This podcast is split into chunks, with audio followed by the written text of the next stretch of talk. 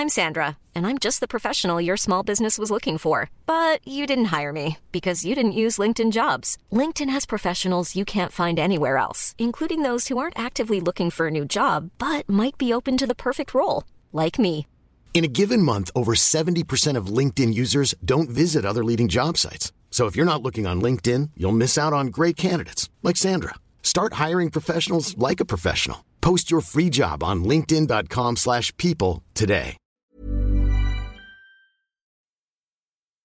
سلام. این 16 همین آلبومه.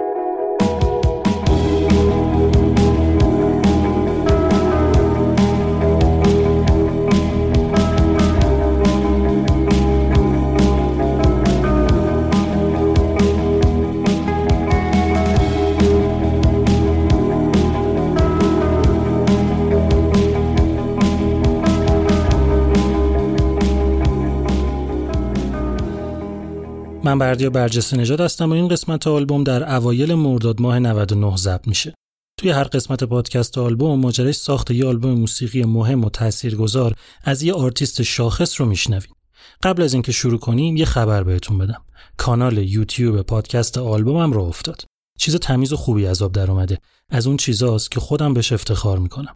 نکتهش اینه که محتوایی که اونجا قراره ببینین و بشنوین اونقدرام به این چیزی که توی خود پادکست میشنوین ربط نداره و فاز متفاوت و جدا و مستقلی داره. حالا خودتون بریم ببینین متوجه میشین.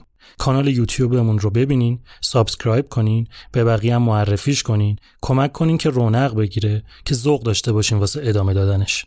دم هممون گرم.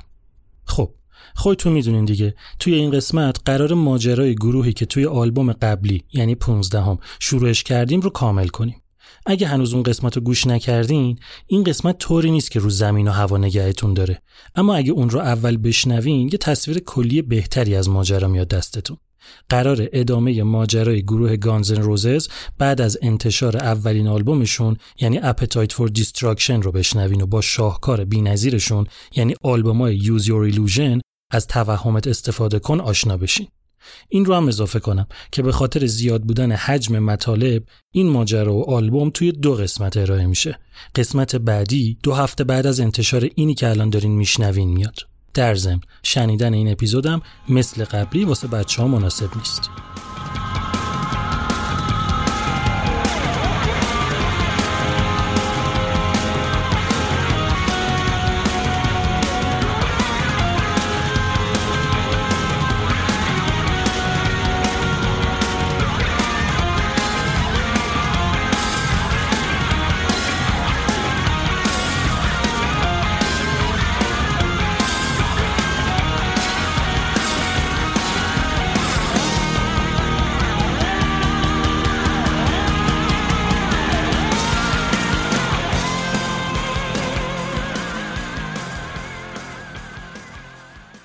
اسپانسر این قسمت لست سکنده لست سکند رو احتمالا بشناسین که یه سایت معروف در مورد سفر و تفریح و گردشگریه.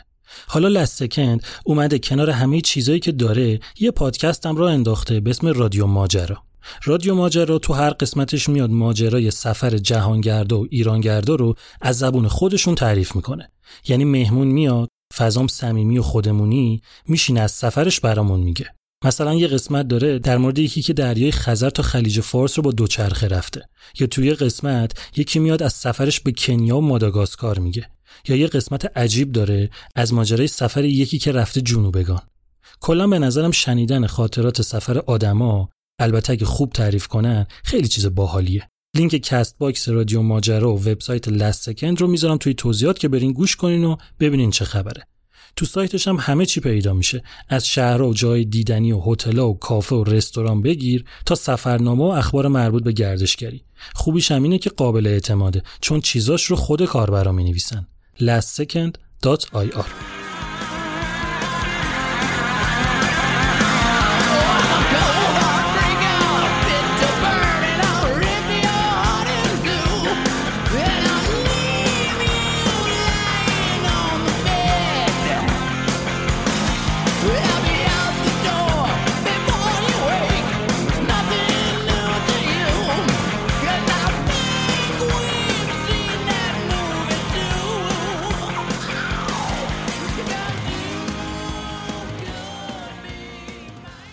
اول بیان یه مرور بکنیم ببینیم تو قسمت قبلی چیا گفتیم. سال 1985 پنج تا جوون یاغی و عیاش که همه کاری تو زندگیشون کرده بودن ترکیب اصلی گروهی رو تشکیل میدن که بعدها میشه یکی از جنجالی ترین گروه های تاریخ موسیقی. این پنج تا کیان؟ نفر اول اکسل روزه. اکسل اهل لافیت بود. تو پرانتز بگم. یکی دو نفر بهم گفتن که تلفظ این شهر میشه لافایت. اما نه همین لافیت درسته. لافایت یه شهر تو آلاباماست. اینی که من دارم میگم لافیته که تو ایندیاناست. پس اکسل اهل لافیت بود.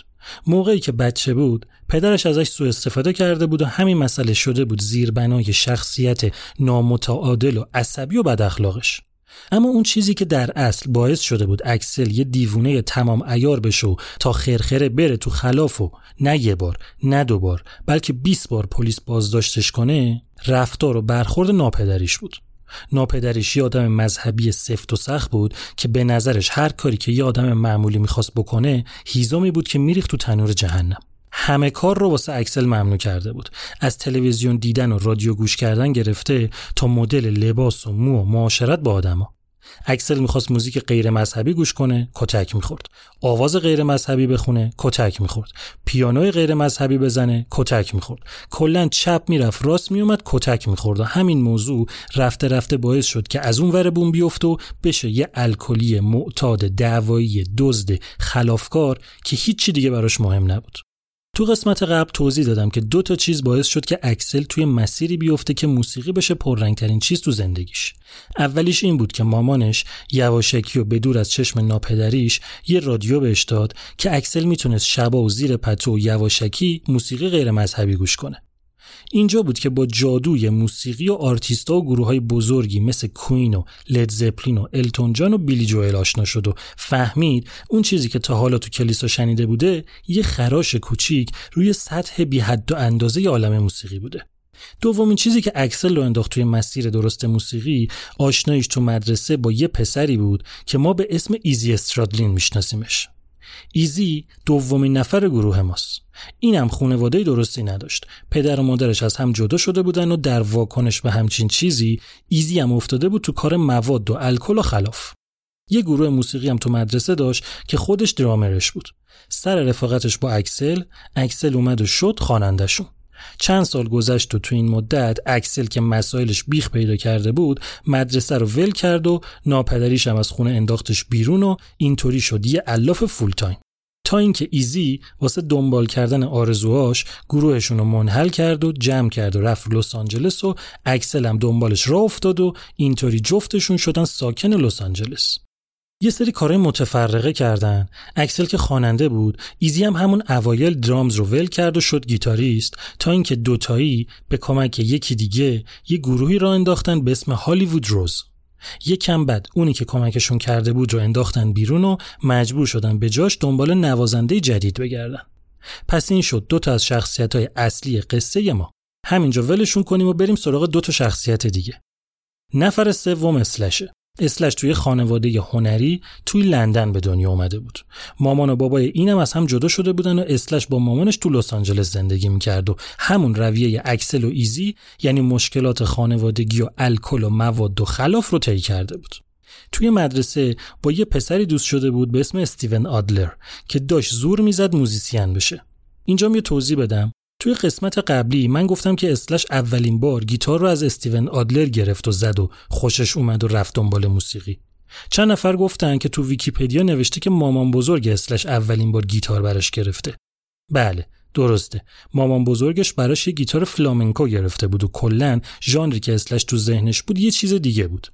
اولین بار گیتار الکتریک رو استیون آدلر داد به اسلش و مسیر زندگیش اینطوری به سمت موسیقی راک رفت. استیون آدلر هم نفر چهارم داستان ماست. اینم مثل سه نفری که باهاشون آشنا شدیم خانواده داغونی داشت. باباش ول کرده بود و رفته بود و مامانش دست بچه ها رو گرفته بود و از اوهایو اومده بود لس آنجلس. استیون داشت زور می‌زد که گیتاریست بشه. اما وقتی استعداد اسلش تو گیتار زدن رو دید پیشنهاد داد که اسلش گیتار رو ادامه بده و خودش بره دنبال یاد گرفتن درامز. اسلش و استیون همینطوری واسه خودشون مشغول بودن تا اینکه یه گروهی را انداختن به اسم رود کرو. واسه کامل کردن گروهشون یه آگهی دادن تو روزنامه و اینجا بود که نفر پنجم داستان ما یعنی داف مکاگان به عنوان بیسیست وارد ماجرا شد. خودتون می‌دونین دیگه دافم دقیقا مثل چهار نفر دیگه بود. مامان و باباش از هم جدا شده بودن الکل و مواد و خلاف و این چیزا. بعدم که ول کرده بود و از سیاتل اومده بود لس آنجلس تا شانس خودش رو توی موسیقی امتحان کنه. داف اومد و تست داد و قبول شد که بشه بیسیست گروه اسلش و استیون یعنی رود کرو. اما چون نتونستن خواننده پیدا کنن گروهشون همون اول کاری منحل شد. اینجا بود که دوتا خط داستان ما رسیدن به هم. اکسل و ایزی با اسلش و استیون آشنا شدن و دعوتشون کردن که بیان توی گروه Hollywood Rose. اما Hollywood Rose هم منحل شد. اکسل رفت و شد خواننده یک گروهی به اسم L.A. Guns اونجا به مشکل برخورد نتیجه شد اینکه بعد از چند بار تغییر در نهایت اکسل از گروه L.A. Guns و ایزی و اسلش و استیون از گروه Hollywood Rose و داف مکاگان که هم گروهی سابق اسلش و استیون بود گروه Guns N' Roses رو سال 1985 راه انداختن اکسل روز شد خواننده، ایزی استرادلین شد rhythm guitarist، اسلش شد lead guitarist، استیون آدلر شد درامر و داف مکاگان هم شد bassist. این پنج نفر وجوه مشترک زیادی داشتن. کودکیشون ناراحت و خانواده‌هاشون داغون بود. عصبانی بودن، شاکی بودن، یاغی بودن، اهل مواد و الکل و خلاف بودن. اصلیت هیچ کدوم واسه لس آنجلس نبود و همشون عاشق موسیقی راک، مخصوصا گروه Aerosmith بودن. یه خونه اجاره کردن توی بلوار سانست که اونقدر کسافت کاری به بار آوردن که پلیس افتاد دنبالشون و مجبور شدن فرار کنن و برن یه گوشه قایم بشن. همین قضیه باعث شد که بین جوونا به عنوان یک گروه یاقی که داره با سیستم مبارزه می‌کنه معروف بشن. که حالا کار نداریم. این اصلا فازشون یه چی دیگه بود. مبارزه نمی‌کردن که. به سبک خودشون عیاشی می‌کردن. این شهرت باعث شد که کمپانیای مختلف موسیقی بیان سراغشون و نتیجه اینکه آخرش تونستن یه قرارداد درست و حسابی با کمپانی گفن ببندن. کمپانی گفنم واسه اینکه اینا بتونن کار رو آلبوم اول رو شروع کنن یه مدیر برنامه به اسم الن نیون رو استخدام کرد که هماهنگی رو انجام بده. یه تهیه کنندم آورد به اسم مایک کلینک که تو پروسه آهنگسازی و ضبط و اینجور چیزا گروه رو مدیریت کنه. بعد از کلی ماجرا و جنگ و دعوا و لجبازی و خرابکاری که تو قسمت قبلی کامل توضیح دادم بالاخره اعضای گروه از خر شیطون پیاده شدن و دل به کار دادن و تونستن یه EP به اسم Live علامت سوال علامت تعجب ستاره at sign Like a Suicide منتشر کنن. این وسط ها اکسل با یه دختری وارد رابطه شد به اسم ارین ایورلی که با دخترای دیگه فرق داشت و آدم حسابی و از یه خانواده حسابی بود و تاثیر حضورش توی زندگی اکسل خیلی پررنگ و واضح بود. پس اولش یه EP منتشر کردن. بعد از اونم تونستن سی تا آهنگ تر و تمیز رو آماده و جمع کنن. آهنگایی که نسخه دموشون رو اعضای گروه تو تمام این مدتی که مشغول بودن نوشته بودن. چه تو قالب Guns N' Roses چه قبل از اون.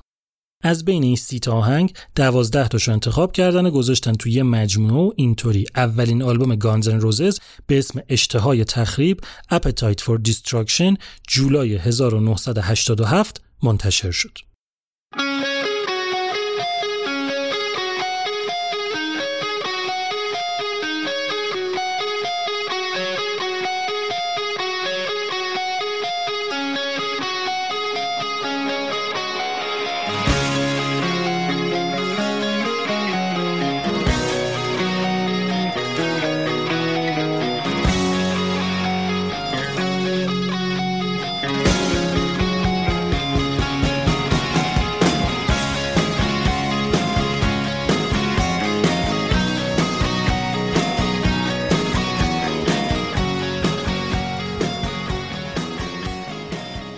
اسپانسر این قسمت نایت کینگه. اگه یادتون باشه قبلا اسم این برند رو آوردم. حالا ببینیم اصلا چی هست و چطوریه. نایت کینگ یه نوشیدنی انرژیزاست که تازه اومده تو بازار ایران. موضوعی که جالبه در موردش بدونین اینه که این برند جدا از اینکه نوشیدنی و خوشمزه و باحاله روی بحث موسیقی خیلی جدی تمرکز کرده. برای شروع هم با یه پاپ استار معروف به عنوان سفیر برند وارد همکاری شده. این همه ماجراشون نیست. اتفاقای باحال‌تری هم قراره توی این حوزه بیفته. کلا این برند mood باحالی داره. فازش فرق می‌کنه با نوشیدنی های دیگه.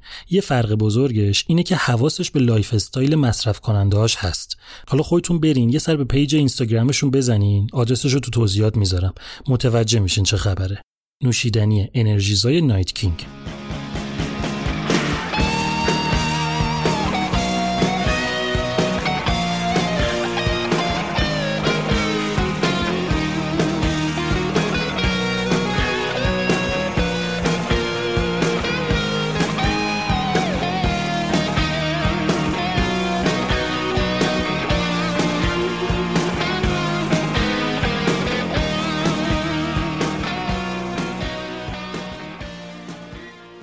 خب این خلاصه نسبتا فشرده چیزی بود که توی قسمت قبلی شنیدین. اگه هنوز نشنیدینش پیشنهاد می‌کنم که برای بهتر آشنا شدن با کاراکترهای داستان حتما برین سراغش. پس آلبوم Appetite for Destruction منتشر شد و برخلاف اون چیزی که همشون انتظار داشتن هیچ اتفاق خاصی نیفتاد. نه سر و صدایی کرد نه فروشش خوب بود نه رادیوها بهش توجه کردن هیچی به هیچی. شیش ماه گذشت و شد سال 1988 و آلبوم خودشو کشت تا تونست به زور فروشش به 250 هزار نسخه برسه. تو پرانتز توضیح ریزی بدم که قشنگ بگیرین قضیه چه قراره. وقتی یه آلبوم فروش میره پولش بین یه تعداد زیادی آدم تقسیم میشه فروشنده، توضیح کننده، سازنده، تهیه کننده، اعضای گروه و کلا هر کس دیگه ای که ممکنه تو قرارداد یه سهمی براش مشخص شده باشه از فروش آلبوم سهم می‌بره. سهمی که واسه کمپانی میمونه معمولا یه چیزیه بین 15 تا 20 درصد. درآمد آلبوم هم معمولا دو مدله مستقیم و غیر مستقیم. فروش آلبوم و تور آلبوم میشه مستقیم چیزای دیگه میشه غیر مستقیم. چیزای دیگه یعنی چی؟ یعنی هر باری که آهنگ از رادیو یا ویدیوش از تلویزیون پخش بشه یا کسی توی یه چیزی ازش استفاده کنه اینا همشون دوباره درصد می‌گیرن. این میشه خلاصه و ساده شده اتفاقی که میافته. الانم تقریبا همینه. فقط استریم کردن هم بهش اضافه شده که حالا کار با اون نداریم. برگردیم سر موضوع خودمون. تو دهه 80 قیمت هر آلبوم موسیقی یه چیز بین 6 تا 12 دلار بود. کمتر که نه اما بیشتر هم داشتیم. اما متوسط قیمتش همینی بود که گفتم. آلبوم اول گانزن روزز که خب چون آلبوم اولشون بود گرون نبود قیمتش حدودا 7 دلار بود. از این 7 دلار طبق همون توضیحی که دادم در بهترین حالت یک دلار و چهل سنتش می‌شد سهم کمپانی. دوباره بگم آلبوم Appetite for Destruction بعد از 6 ماه که زمان زیادیه واسه آلبومی که تازه اومده 250 هزار نسخه فروش رفت. یعنی کل درآمد کمپانی ازش 250 هزار ضرب در یک ممیز 4 دلار بود. می‌شد 350 هزار دلار. تو قسمت قبلی هم گفتم که هزینه مستقیمی که این آلبوم واسه کمپانی داشت همین 350 هزار دلار بود. از single و ویدیو و پخش رادیویی و کنسرت هم هنوز خبری نبود. یعنی علنا هیچی. انگار اصلا هیچ کاری نکرده بودن. اینجا بود که مدیر کمپانی یقه مدیر برنامه یعنی الن نیونو گرفت و گفت گندشو در آوردین. این بود آرمان های ما. تو گفتی اینا میترکونن که. همین الان بلند میشید میرین تو استودیو سریع آلبوم دیگه جمع می‌کنین میرین بیرون. الن برگشت خیلی منطقی گفت آقا شما یه لحظه گوش کن به من. ما تا الان 250 هزار نسخه فروختیم. بدون تبلیغ بدون کنسرت بدون single بدون ویدیو. مدیر گفت خب که چی؟ درآمد نداشته واسمون که. الن گفت خب خرج آلبوم زیاد شده که درآمد نداشته. وگرنه همین اندازم که فروختیم خودش خیلی خوبه.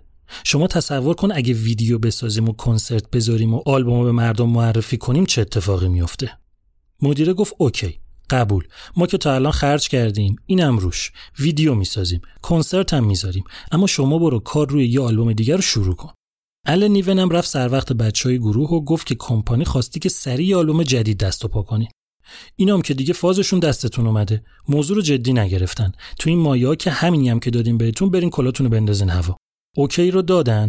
گفتن بذار ببینیم چی میشه. اما کار خاصی نکردن. اینو گوشه ذهنتون نگه دارین تا دوباره بیام سراغش. تو قسمت قبلی گفتم که کمپانی اومد چند تا کنسرت درست حسابی واسه گروه ترتیب داد و ویدیو براشون ساخت و همین کارا و یه سری چیز دیگه که جلوتر میگم باعث شد آلبوم بره تو چش مردم و فروشش نجومی بشه. اما اینو اونجا نگفتم گذاشتم اینجا بگم که اکسل روز سر همین اجراها جداباد همه رو یکی کرد. گریه می‌کردن دستش. واقعی یا گریه می‌کردن؟ یه شب یه اجرای مهم داشتن. اکسل که استایلش این بود که حتما یه دستمال سر به کلش ببنده دستمالش رو پیدا نمی‌کرد. تو پرانتز بگم ما که بچه بودیم شایعه بود که اکسل روز واسه این دستمال سر میبنده که زیرش الستی می‌ذاره که از پیشونیش جذب بشه. شایعه هستین استایلشه. خیلی هم ساده گفته که موها میومد تو صورتم. یه دختری بهم گفت بیا اینو ببن به کلت. خوشم اومد. از اون موقع میبندم. با توجه به شناختی که ازش داریم و ماجرایی که ازش می‌دونیم هیچ دلیلی نداره که دروغ گفته باشه. حالا کار نداریم. دستمال سرشو اون شب پیدا نکرد. گفت من نمیام رو استیج. خودشونو کشتن گفت نمیام. رفتن قاطی مردم از یکی دستمال سر گرفتن آوردن دادن بهش. گفت این خوشگل نیست نمیام. رفتن دوباره دستمال یکی دیگر رو گرفتن. گفت این بد نیست. بزنین فکر کنم ببینم میام یا نمیام. این که خوب بود حالا. یه آدم جوشی گند دماغی بود که باورتون نمیشه. وسط اجرا کافی بود از یه چیزی خوشش نیاد. مثلا چرا اون یارو که ته جمعیته وقتی من دارم می‌خونم با بغل دستیش حرف می‌زنه؟ یا این یکی که اینجا واسطاده چرا به جای اینکه به ما نگاه کنه حواسش یه جا دیگه است؟ یا اون چرا کجه؟ این چرا اینوریه؟ نور چرا زیاده؟ صدا چرا پایینه؟ بعد خیلی شیک و بدون تعارف وسط اجرا ول می‌کرد و می‌رفت و دیگه بر نمیگشت. یه بار سر یکی از اجراشون که اینم اجرای مهمی بود قرار بود اول یه گروهی به اسم TSOL چهل دقیقه برنامه اجرا کنه بعدش گانزن روزز بره رو استیج اکثر رفت تو اتاق هتل در و بس گفت من نمیام. هرچی گفتن چی شده هرچی التماس کردن سر جدت بیا آبرمون نبر می‌گفت بریم گمشین اون گروه مادر مرده TSOL چهل دقیقه رو زدن. اومدن بیان پایین نیون گفت ادامه بدین. داشتن این وسط هم زور می‌زدن اکسل از اتاق بیارن بیرون. اون بدبختا هر چی داشتن زدن. چند تا آهنگم از این ور اونور کاور کردن. نیون گفت ادامه بدین. گفتن لعنتی تمام شدیم دیگه. نداریم چی بزنیم. نیون رفت رو stage. به جمعیت منتظر گفت یه مشکل پزشکی پیش اومده. Guns N' Roses امشب نمی‌تونه اجرا کنه. مردمم شروع کردن چیز میز پرت کردن سمتش و بعد همینطور جمعیت ریخت بیرون. زدن همه چی خراب کردن و ماشینای توی پارکینگ رو داغون کردن و شورشی شد که بیا و ببین. رفتن هتل از پشت در به اکسل گفتن تو اخراجی. اکسل گفت نمی‌تونین منو اخراج کنین. گفتن چرا نمی‌تونیم؟ گفت واسه اینکه من خودم از گروه میرم. ببینم بدون من چیکار می‌خواین بکنین. فرداش که اوضاع آروم شد رفتن که باش صحبت کنن دیدن جا تره و اکسل نیست. رفته بود فرودگاه برگشته بود خونه. گفتن عجب غلطی کردیم و بدون اکسل که نمیشه. هیچی دیگه. بعد از سه روز تونستن پیداش کنن و اسلش باش تلفنی حرف زد و من بمیرم و هممون غلط کردیم و تو خوبیم و بیشعوریم و خاک تو سر ماها هستن و که بالاخره اکسل با میخای کوبیده قبول کرد. برگرده پیششون.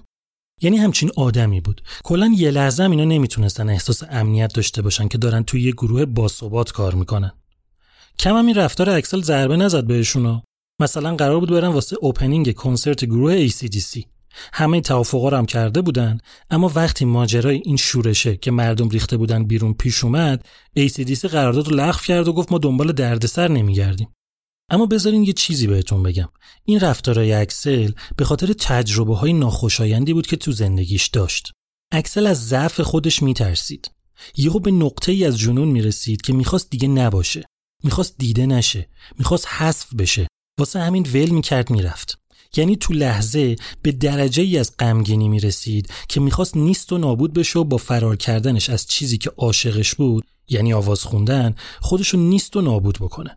اکسل فرار می‌کرد اما برمیگشت. کجا می‌خواست بره؟ جایی رو نداشت. به جز این گروه و این آدما به جز این کار مگه جایی بود که بتونه زندگی کنه؟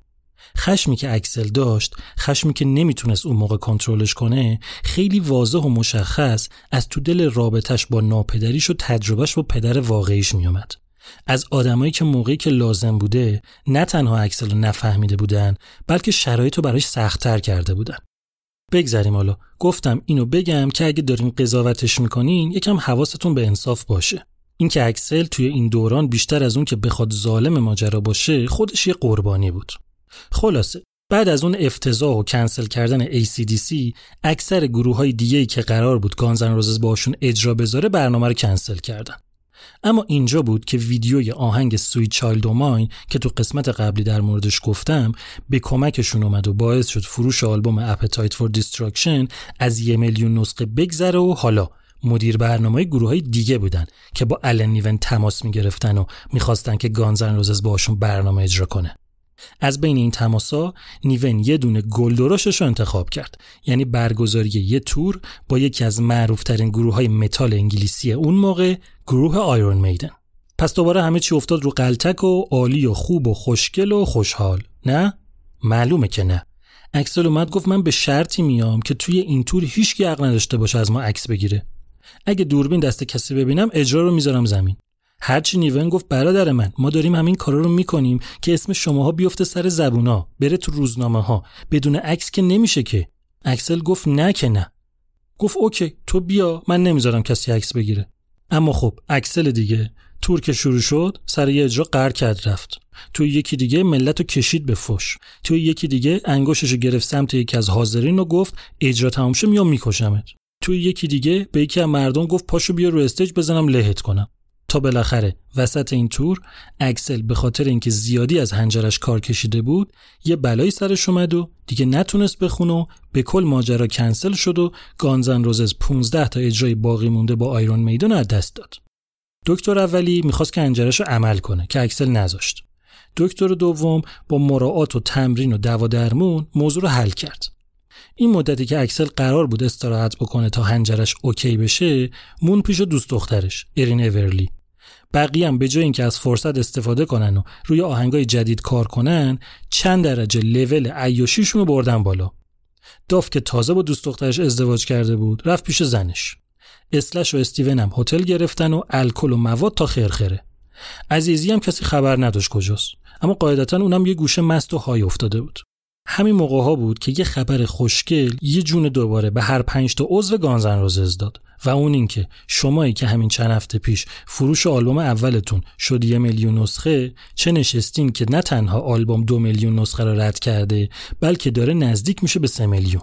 این خبر خوشحالشون کرد. صدای اکسل هم کم کم داشت درست می‌شد. اما خب که چی؟ کاری نداشتن بکنن که کنسرت که لغو شده بود روی آهنگ جدیدم که کار نمی‌کردن. اینجا بود که دوباره جادوگرشون یعنی الن نیون دست به کار شد. رفت پیش مدیرای کمپانی. گفت کنسرت ACDC که اونطوری شد. بقیه هم که کنسل کردن با همون آیرون میدن هم که جواب نداد و خراب شد. الان فقط یه گزینه برامون مونده. گفتن چی؟ گفت گانزن روزز ملحق بشه به کنسرت تنها گروهی که براش احترام قائله یعنی ایروسمیت کمپانی گفت قبول اما یه شرطی داره. نیون گفت چه شرطی؟ گفت ایروسمیت رو تازه از اعتیاد کشیدیم بیرون. الانم این تور بازگشتشون واسه آلبوم جدیدشونه. اگه یه نفر از اعضای گانزن روزس یا تیمشون توی کل تور مشروب به دست یا رو مواد دیده بشن کل قضیه رو می‌بریم رو هوا. نیون گفت آقا حله اینا گوش می‌کنن. اینا ایروسمیت واسهشون مهمه. الن اومد پیش گانزن روزز و گفت آقا یه خبر دارم براتون باقلوا. گفتن چی؟ گفت قرار شده ما اضافه بشیم به تور ایروسمیت. اینا رو میگی؟ از ذوق داشتن پر در می آوردن الن گفت فقط یه چیزه. یه شرط داره. گفتن چی؟ گفت الکل مواد ممنوع. اونا یه نگاه به هم کردن گفتن قبوله. اکسل یه نگاه به بقیه کرد گفت قبوله و زهر مار. هیچ حق نداره واسه ما تعیین تکلیف کنه. بلند شد گذاشت رفت. فرداش رفتن دم خونهش در باز نکرد. پس فرداش رفتن باز نکرد. الن ایزی رو فرستاد گفت تو رفیق قدیمیشی برو باش حرف بزن. در بازم باز نکرد. الن گفت چه غلطی داره می‌کنه؟ ایزی گفت رفته تو اتاقش در بسته. در خونه رو هم باز نمی‌کنه. الن گفت هیچ راه دسترسی بهش نیست؟ ایزی گفت والا یه درخت کنار پنجره اتاقش هست. الن گفت خب پس تو اینجا چیکار می‌کنی؟ گفت کجا باید چیکار کنم؟ گفت برو بالای درخت از پنجره باش حرف بزن. ایزی رفت بالای درخت و این تن بمیره اون تن بمیره سر جدت بیا بریم و تا مگه ای رسمی تو دوست نداری و این حرفا؟ اکسل تنها جوابی که داد این بود که برو گم شو.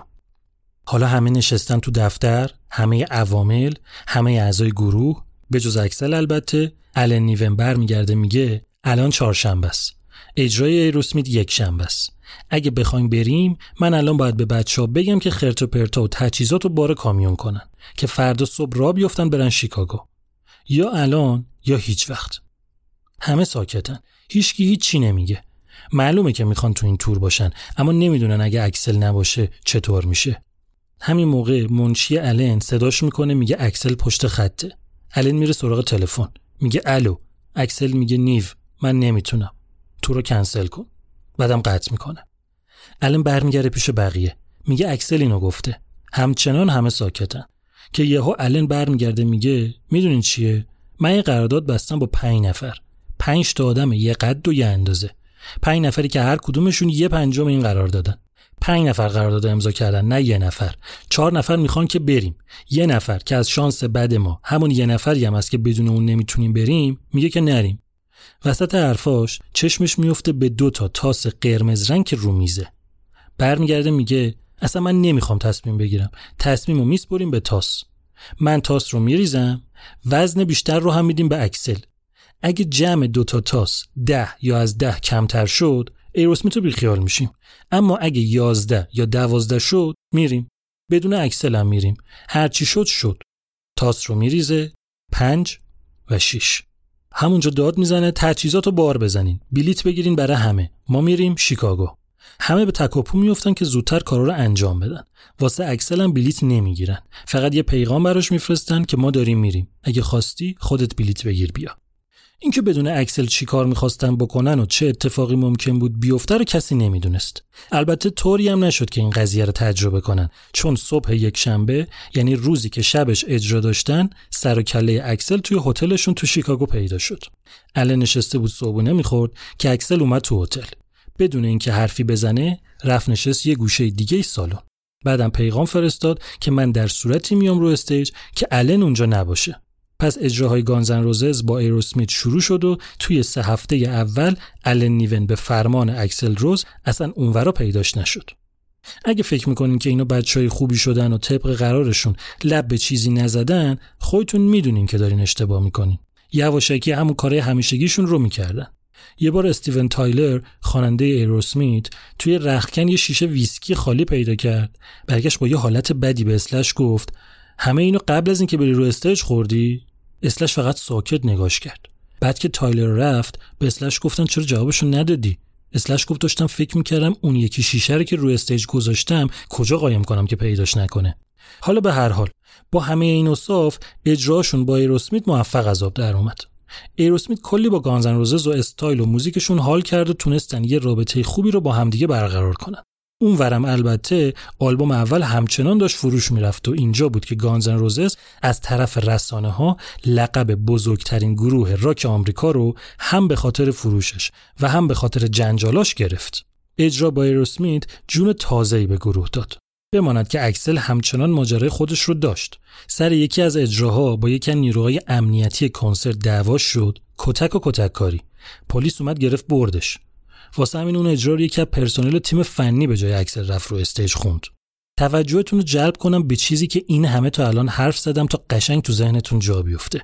اینکه با هر کدوم از این جنجال هایی که گروه و مخصوصا اکسل درست می‌کرد گانزن روزز یه پله توی شهرت می‌رفت بالا. شما تصور کن مردم ببینن اکسل رو stage نیست. بعد بفهمن که چون با نیروی امنیتی در افتاده پلیس گرفتش.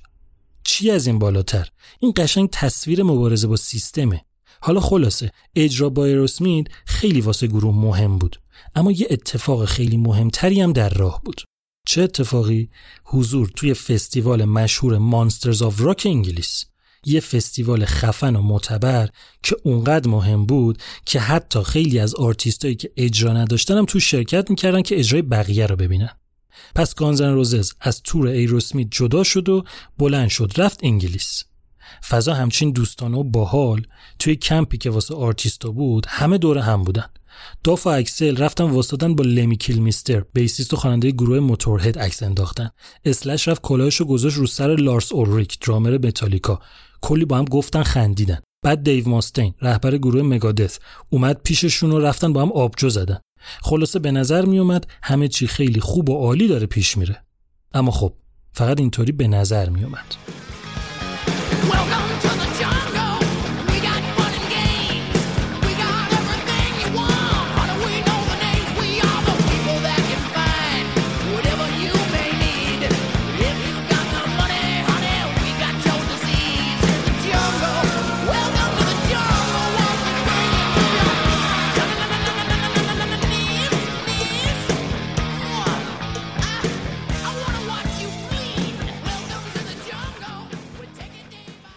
فستیوال کجا بود؟ انگلیس. کجاش؟ لسترشایر. کجاش میشه؟ میشه وسط های انگلیس. دقیقا کجا؟ توی یه استادیوم موتور سواری به اسم دانینگتون پارک. جمعیت قرار بود چقدر باشه؟ صد هزار نفر. روز اجرا همینطور مردم گر رو گر داشتن میومدن که یهو آسمون تپید هوایی شد عجیب غریب از ظهر گذشته بود که دیگه طوفان داشت بیداد می‌کرد سر اجرای گروه هلووین باد زد یکی از ویدیو اسکرینا رو از جا کند و پرت کرد زمین. اما خدا کسی زیرش نبود و اتفاق بدی نیفتاد. یهو شلاقی بارون گرفت. زمین گل شد یه وضعی مردم هم همینطور داشتن میومدن بلیت و دم در میخریدن و میومدن تو فضای فستیوال. تا اینکه بلیتا تمام شد. دیدن جمعیت پشت در خیلی زیاده. اگه بلیت ندن ممکنه شلوغ بشه. کاغذ علکی برداشتن و روش نوشتن. بلیت و فروختن به مردم. جمعیت از 120 هزار نفر رد شد و همچنان آدم بود که میومد تو. حساب دست همه در رفته بود. نوبت رسید به گانزن روزس. جمعیتی که بیشتر از ظرفیت اونجا بود با اون زمین لیز و گلی یه خرطوخری به پا کرده بودن که باورتون نمیشه. مردم فشار می آوردن به سمت استیج که گروه نزدیک ببینن. اجرا شروع شد. بارون آروم شده بود. سه تا آهنگ اول اجرا کردن. صداشون لای باد گم می‌شد. اما هرچی بود داشتن زور می‌زدن که کار خودشونو بکنن. رسیدن با آهنگ چهارم اکسل اجرا رو قطع کرد. این دفعه واسه اولین بار کار درستی کرد اتفاقا. اون قسمت جلوی کنسرت که به طور طبیعی باید تعداد آدماش حدود 20 هزار نفر باشه از 50 هزار نفر گذشته بود. اکسل سعی کرد مردم رو آروم کنه. فایده نداشت. نیروهای امنیتی چند نفر کشیدن بیرون و با خودشون بردن. گروه شروع کرد به اجرا. اما اوضاع هی بد و بدتر می‌شد. به گانزن روزز گفتن اجرا رو تعطیل کنین تا اوضاع خرابتر نشه. گوش نکردن. تجربه اینو داشتن که کنسل کردن اجرا واسه جمعیتی که پر از انرژیه خطرناکتر از ادامه دادنه. دو سه تا آهنگ دیگه زدن. کم کم به نظر میومد که اوضاع آروم شده. اما با رسیدن با آهنگ Welcome to the Jungle و همزمان پر شدن آسمون از ابرای سیاه و بارش شدیدترین بارونی که تصور می‌کنین مردم دیوونه تر از قبل شدن. گروه سعی کرد با زدن یه آهنگ آکوستیک و خیلی آروم یعنی آهنگ پیشنس که هنوز رسما منتشرش نکرده بودن مردم رو آروم کنه. اما فایده نداشت. دوباره بهشون پیغام دادن که تعطیل کنین اجرا رو. باز اینا گوش نکردن. چند تا آهنگ دیگه زدن. حجوم مردم زیاد و زیادتر می‌شد. تا اینکه دیگه کار به جایی رسید که اعضای گروه ترسیدن.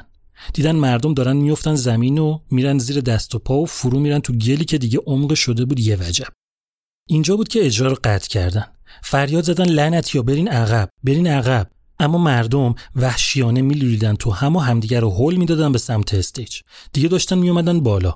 اعضای گروه مجبور شدن با مشت و لگت چند نفر از خودشون دور کنن و سازاشون رو بذارن و فرار کنن. توی فشار جمعیت و زیر دست و پا کلی آدم زخمی و داغون شد و دو تا پسرم جونشون از دست دادن. طوفانی به پا بود. هم تو آسمون هم بین مردم. یه چی میگم یه چی میشنوین همه چی به هم ریخته بود اما فستیوال رو کنسل نکردن. برگزار کننده ها به همون نتیجه گانزن روزز رسیدن که اگه الان بخوایم مردم رو به حال خودشون ول کنیم ممکنه اتفاقای بدتری بیفته. اجرا رو ادامه دادن و بالاخره اون روز لعنتی تمام شد. وقتی که گروه برگشت هتل الن نیون اومد پیششون و موقعی که خبر کشته شدن دو نفر توی کنسرت گانزن روزز رو بهشون داد خودش زد زیر گریه. اعضای گروه مات و مبهوت مونده بودن. هر کدوم رفتن نشستن یه گوشه صدا ازشون در نیومد نتیجه اون اجرای وحشتناک چی شد برگزاری مراسم با جمعیت بیشتر از هفتاد هزار نفر توی دانینگتون پارک ممنوع شد و گانزن روزز از طرف رسانه ها ملقب شد به خطرناکترین گروه جهان و شهرتش سر به آسمون کشید. مجله رولینگ استون وقتی خبر کنسرت رو می‌خواست بنویسه تیت زد گروهی بیرحم برای دورانی بیرحم. A brutal band for brutal times. ولی تفلیا حالشون بد بود. اخباری که می‌دیدن چشمشون اشکی می‌شد. جسد یکی از اون دو نفر اونقدر داغون شده بود که قابل شناسایی نبود و تازه بعد از چند روز تونسته بودن از روی تتوهاش بفهمن کیه. اعضای گروه خودشون رو مقصر می‌دونستن. این پنج تا پسر وحشی و یاقی برخلاف اون چیزی که ممکنه بعد از شنیدن جریانشون تا الان تو ذهنتون اومده باشه اونقدر این اتفاق براشون سنگین و بزرگ بود که تقریبا تمام اجراشون به جز چند اجرای باقی مونده از تور ایروسمیت رو تا آخر سال کنسل کردن. حواسمون هم هست دیگه که از اون ور همینطور آلبوم Appetite for Destruction داشت می‌رفت بالا. هم تو چارت و جداول فروش هم تو درخواستای MTV هم توی پخش رادیوها. اما شاید باورتون نشه. هیچ کدوم اینا توی اون مقطع نمی‌تونست گروه خوشحال کنه. اجراشون رو بی درد سر با ایروسمیت تمام کردن و پناه بردن به تنها راه حلی که بلد بودن. مواد و الکل. تا شاید بتونن غم اون اتفاق که هنوز داشت روی وجدانشون سنگینی می‌کرد رو سبک کنن. اینو همینجا نگه دارین. بیاین یه کوچولو برگردیم عقب. بریم به چند روز قبل از فستیوال Monsters of Rock و فاجعه‌ای که توی دانینگتون پارک اتفاق افتاد. گانزن روزز واسه اجرا رفته بود دیترویت. اجرا تمام شده بود و اکسل داشت با همراهاش می‌رفت سمت اتوبوس تور که یه پسر بچه لرزون و گریون اومد پیشش. پسره گفت آقا اکسل من در به در دنبال اون EP گانزن روزز میگردم. همونی که چهار تا track داشت و توش ادای اجرای زنده در آورده بودن و اسمش Live علامت سوال علامت تعجب ستاره at sign Like a Suicide بود که تو ده هزار نسخه منتشر شده بود. پسره گفت این قاچاق فروشای لعنتی بیرون کنسرت واستادن دارن هر نسخه رو 500 دلار میفروشن. چیزی که قیمت اصلیش 5 6 دلار بود. گفت آقا اکسل شما داری یه نسخه به من بدی؟ اکسل خب طبیعتا همراهش همچین چیزی نداشت اما خیلی شاکی شد. به یکی از همراهاش گفت آدرس پسره رو بگیرین یه دونه براش پست کنین. سوار اتوبوس شدن و راه افتادن و اکسل همینطوری تو خودش بود. برگشتن بهش گفتن چته؟ گفت اون EP نسخهاش کم بودا. چیکار کنیم حال این قاچاق فروشا رو بگیریم؟ یکی از کسایی که اونجا بود که اسمش داگی گلدستین بود که اون موقع نقش دستیار رو بازی می‌کرد برگشت گفت کاری نداره که. کمپانی مگه گیر نده بهتون که یه آلبوم جدید باید منتشر کنین؟ گفت خب. گفت اون چهار تا که اونجا بود رو بردارین. چهار تا آهنگ دیگه هم بزنین تنگش تو قالب یه آلبوم جدید منتشرش کنین. گفت چی بذاریم تنگش؟ گفت چه می‌دونم؟ مثلا چهار تا آهنگ آکوستیک. هم ضبطش راحت تره هم تنظیمش ساده تره هم سریع انجام میشه. همون آهنگایی که حیفتون میاد الان منتشر کنین رو بهشون دست نمی‌زنین. همونایی که نتونستن اون EP رو بخرن این رو می‌خرن و چهار تا track اضافه هم گیرشون میاد. اکسل پرید رو هوا این قشنگ همون چیزی بود که می‌خواستن. با کمپانی مطرح کردن و اونام قبول کردن و بعد از اجرای دانینگتون پارک و کشته شدن اون دو نفر که به خاطرش کنسرتشون رو کنسل کرده بودن لابلای ناراحتی و پناه بردن به الکل و مواد فرصت کردن که کار روی آلبوم دوم شروع کنن. خیلی زود و به خاطر ساده بودن پروسه کار آلبوم با همون فرمتی که داگ گلدستین پیشنهاد داده بود آماده و نهایی شد. از این به بعد برای اینکه یادتون بیارم گلدستین کیه میگم همون که پیشنهاد آلبوم دوم داد. کمپانی گفت اسم این آلبوم چی می‌خواین بذارین؟ گفتن دروغ سکس مواد خشونت و حقیقت تکان دهنده گفتن بابا مثل آدم اسم انتخاب کنین دیگه. بعد از چک و چونه زدن در نهایت اسم آلبوم جدید شد دروغ های گانزن روزس GNR لایس. و نوامبر 1988 به فاصله یک سال و نیم از آلبوم اول منتشر شد.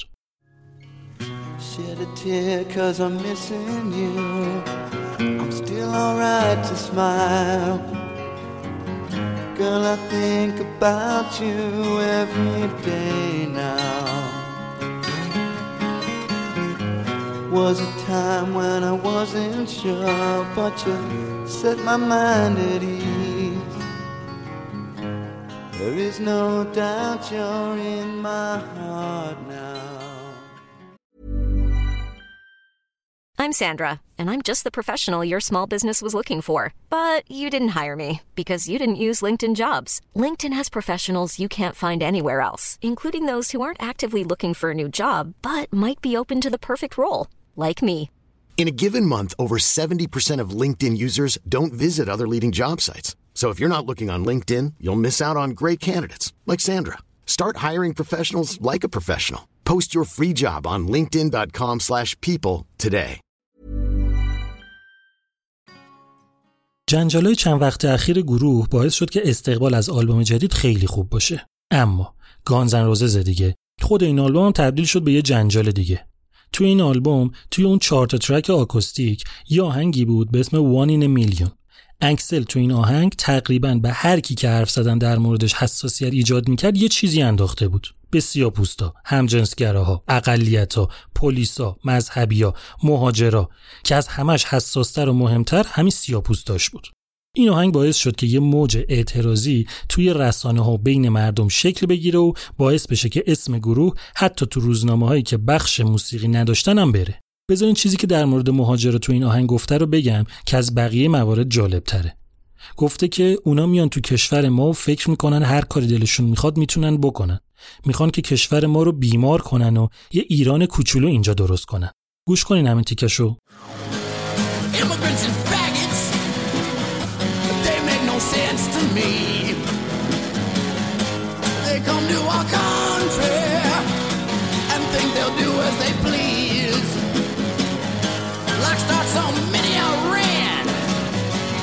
some fucking disease. Make talk so many guys.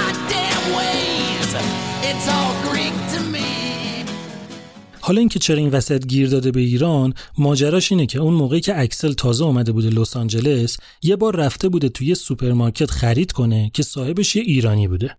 طرف یه طوری با اکسل برخورد می‌کنه که یعنی تو از دهات بلند شدی اومدی اینجا چیکار کنی؟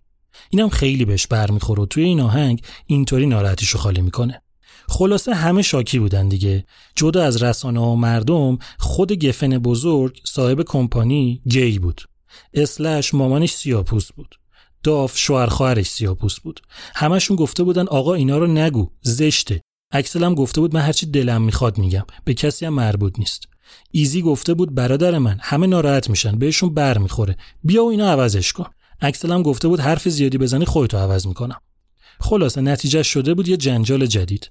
تازه یکی دیگه از همین track آکوستیکا یا آهنگی بود به اسم Used to Love Her که اونم یه جورایی زن ستیز بود. اونم جنجال خاص خودشو داشت. قضیه آهنگ One in a Million اونقدر بالا گرفت که کمپانی به اکسل فشار آورد که یه بیانیه رسمی منتشر کنه و از همه معذرت بخواد. حالا متن معذرت خواهیش هم آخه اکسلیه گفته که تا حالا شده به ناحق پلیس اذیتتون کنه بازداشتشو داره میگه. شده برین یه مغازه خرید کنین و کسی که حتی انگلیسی هم نمی‌تونه درست حرف بزنه طوری باهاتون برخورد کنه که انگار متعلق به اونجا نیستین. اون ایرانیه رو داره میگه. شده وقتی بیدفاع هستین یه همجنسگر رو بهتون حمله کنه. بابای اصلیشو داره میگه. شده یه آدم به اصطلاح مذهبی تمام زندگیتون رو واسه خودش بدونه ناپدریشو داره میگه. این آهنگ خیلی ساده است اما از اونایی که بهشون برخورده معذرت می‌خوام. جنجالای قدیم و جنجال جدید باعث شد که فروش آلبوم دوم به سرعت بره بالا با وجود اینکه به اون صورت کار خاص و درخشانی توش نبود به خوبی ازش استقبال بشه. گانزن روزز دیگه رسیده بود به جایی که حتی از رویای راکستارها هم یه چیزی فراتر بود. اینجا بود که هر کدوم از پنج نفر عضو گانزن روزز که تا الان خورد خورد یه پولی دستشون رو گرفته بود اولین چک سنگینشون رو از کمپانی گرفتن. نفری 850 هزار دلار. تازه این اولش بود. همینطور پول بود که به سمتشون میومد هر کدومشون رفتن خونه و ماشین و دفتر و دستک خریدن و بریز و بپاش کردن و حالا که دیگه خدا رو بنده نبودن با شهرت و ثروتشون عشق می‌کردن. تور آلبوم Appetite for Destruction هم تو کل دنیا همچنان ادامه داشت. اما یه اتفاق ظریف اینجا افتاد. یه اتفاق خیلی زیرپوستی که اولش خیلی ریز بود اما کم کم درست شد و طوری شد که همه به وضوح میدیدنش. این که خیلی آروم و بی سر صدا عشق و حال و عیاشی و تفریح این پنج نفر از قالب گروهی در اومد و جدا از همدیگه شد. دیگه کمتر برنامه هاشون با هم بود و به جز مواقعی که مربوط به موسیقی یا کنسرت یا کار بود دور هم دیگه جمع نمی شدن. اکسل با دوست دخترش ارین و رفقای قدیمیش مشغول بود. داف با همسرش. اسلش با تنهاییش استیون و ایزی هم که اونقدر درجه اعتیادشون بالا بود که کلا تو حال هوای خودشون بودن. این قضیه تا حدی جلو رفت که آخرای تور اعضای گروه با اتوبوسای جدا می‌رفتن و میومدن به این بهونی که یکی می‌خواد بخوابه اون یکی می‌خواد موزیک گوش کنه یکی دیگه می‌خواد تو راه واسته اون یکی می‌خواد پارتی بگیره. پس بیایم اتوبوسا رو جدا کنیم تا هر کی هر کاری دلش می‌خواد بکنه. اما این قضیه این بد اخلاقی با همدیگه تنها مشکلی نبود که گروه اون موقع باش درگیر بود. این که اصلا مشکل نبود. اخلاقشون اینطوری بود. هماهنگی سختتر شده بود وگرنه کار داشت جلو می‌رفت. مشکل اصلی اعتیاد شدید اعضای گروه به مواد و الکل بود. حالا که دیگه نامحدود پول داشتن مصرفشون هم نامحدود شده بود. اسلش رو یه دوره واسه ترک بردن هوایی اما فایده نداشت. چپیده بود تو خونه و بیرون نمی‌رفت و فقط مصرف می‌کرد. استیون آدلر یه خونه بزرگ خریده بود خالی. هیچ وسیله توش نبود. 24 ساعت اون تو بس نشسته بود و نه کاری می‌کرد و نه کسی رو می‌دید و فقط تزریق می‌کرد و می‌رفت هوا. داف تمام مدت با زنش دعوا داشت. مصرف موادش زیاد نبود اما الکل از دستش نمیافتاد. یه دائم الخمری شده بود که کسی یادش نمیومد آخرین بار کی داف مست نبوده. اکسل بین همشون از همه کمتر مواد مصرف می‌کرد اما مشکلات عصبیش زده بود بالا و زیر نظر دکتر روزی یه مشت قرص می‌خورد. ایزی اونقدر مصرف کرده بود که رفته بود تو فاز توهم. تو تخیلاتش اردکا رو می‌دید که قاز می‌گیرن و قازا رو می‌دید که اردک ول می‌کنن. وسط روز آفتابی فکر می‌کرد داره برف میاد. تمام پنجره خونش رو فول چسبونده بود خونه شده بود ظلمات. چرا؟ چون توهم زده بود امواج جاسوسی از طرف دولت دارن پخش میشن که اونو بپان تمام پولی که تو بانک براش مونده بود حدود 750 هزار دلار. همه رو کرده بود یه چک در وجه حامل با خودش می‌برد این ور تو این فاز که به هیچکی نمیشه اعتماد کرد. اینا همه موقعی بود که مثلا گروه قرار بود بشینه روی یه آلبوم واقعی کار کنه. آلبوم دوم که شوخی بود. اما نه سر تمرینا می اومدن نه مثل آدم تو جلسه ها شرکت می‌کردن نه اصلا واسهشون کار کردن مهم بود. شد تابستون 1989 که کمپانی دید اینطوری دیگه نمیشه. زد تو سرشون و واسهشون یه برنامه چید که از این فضا دور بشن تا بتونن بشینن سر آلبوم سوم. یه برنامه هشت هفته ای که لس آنجلس رو ول کنن و برن شیکاگو اونجا روی آلبوم جدید کار کنن. اسلش و داف و استیون جلوتر رفتن تا دو سه روز بعدش اکسل و ایزی بهشون ملحق شن. فکر می‌کنین اکسل کی رفت پیششون؟ یه هفته بعد دو هفته بعد یه ماه بعد. اکسل هفت هفته و پنج روز بعد رفت شیکاگو. یعنی فقط دو روز از هشت هفته یه برنامه مونده بود که اینا برگردن لس آنجلس. ایزی که اصلا راحت کلا نرفت. موقعی هم که اکسل رفت و چیزایی که تو این مدت اسلش و داف و استیون نوشته بودن رو شنید گفت همش چرت و پرته. کار نه تنها جلو نمی‌رفت با رفتار اکسل یه طوری بود که انگار داشت عقب می‌رفت. خلاصه خیلی شل و وارفته لابلای کنسرتاشون که از اوایل 1989 دوباره شروعش کرده بودن داشتن مثلا روی آلبوم جدیدم کار می‌کردن. اما ماجرای گانزن روزز همچنان ادامه داشت. اواخر 1989 بود که از طرف گروه د رولینگ استونز با الن نیون تماس گرفتن و از گانزن روزز دعوت کردند که واسه چهار شب شبی 50 هزار دلار اونا رو توی تورشون همراهی کنه. نیون گفت بزنین فکر کنم خبرتون می‌کنم. به گروه هم چیزی نگفت. دید گانزن روزز خیلی حقش بیشتر از شبی 50 هزار دلار جمعا 200 هزار دلاره. واسه اینکه درک کنین قیمت بلیت کنسرت رولینگ استونز حدود 32 دلار بود. ظرفیتی که هر اجرا داشت به طور متوسط 70 هزار نفر بود. این میشه خودش دو میلیون و دویست و چهل هزار دلار. خرجا رو بزنیم از هر اجرا حداقل 700 800 هزار دلار میموند. از این می‌خواستن 50 هزار تاشو بدن به گانزن روزس. پس ال نیون رفت گفت روی گانزن روزس حساب نکنین که ما نیستیم. دوباره تماس گرفتن گفتن آقا واسه چهار شب بهتون 500 هزار دلار میدیم. نیون یکم فکر کرد باز گفت نه گفت اگه یه میلیون دلار میدین ما میایم خیلی حرکت خفن و گنده و ریسکی بود اما گرفت. Rolling Stones قبول کرد که برای چهار شب اجرای مشترک با Guns N' Roses شبی 250 هزار دلار بده. پس برنامه اجرای مشترک با یکی از بزرگترین گروه های تاریخ موسیقی راک یعنی Rolling Stones چیده شد. اما اینم شد یکی دیگه از جنجالای گروه و البته اکسل. بذارین خلاصه بگم جریان چی بود. یادتونه که در مورد آهنگ One in a Million چی گفتم؟ که به خاطر اون آهنگ Guns N' Roses در اصل یعنی اکسل متهم شد به نژاد پرستی و چیزای دیگه. حالا توی این توری که Rolling Stones داشت کنار Guns N' Roses یه گروه دیگه هم قرار بود اجرا داشته باشه. گروهی که یه سال قبلش آلبوم اولش رو داده بود بیرون و به خاطرش تازه معروف شده بود. گروهی به اسم Living Colour. نکته خاص این گروه این بود که Living Colour یه گروه راک بود که همه چهار نفر عضوش سیاپوست بودن. سر همین قضیه تعداد سیاپوستایی که بلیت کنسرت ها رو خریده بودن خیلی بیشتر از حد نرمال بود. رسانه هم که خوب روغن داغ ماجرا رو زیاد کرده بودن که حالا Guns N' Roses توی همچین اجرایی چیکار می‌خواد بکنه؟ Living Colour همون اول. خیلی شیک برگشت گفت به خاطر One in a Million رختکنشون تو back باید از Guns N' Roses جدا باشه و فاصله داشته باشن. وگرنه اکسل رو ببینن می‌زنن لهش می‌کنن. خلاصه. صبح روزی که قرار بود شبش اولین اجرا برگزار بشه اکسل زنگ زد به ایزی گفت می‌تونین حدس بزنین خودتون دیگه. بله. گفت من کنسرت رو نمیام. از Guns N' Roses م میام بیرون. حوصله هیچ کدومتونم ندارم. این که کار همیشگی اکسل بود.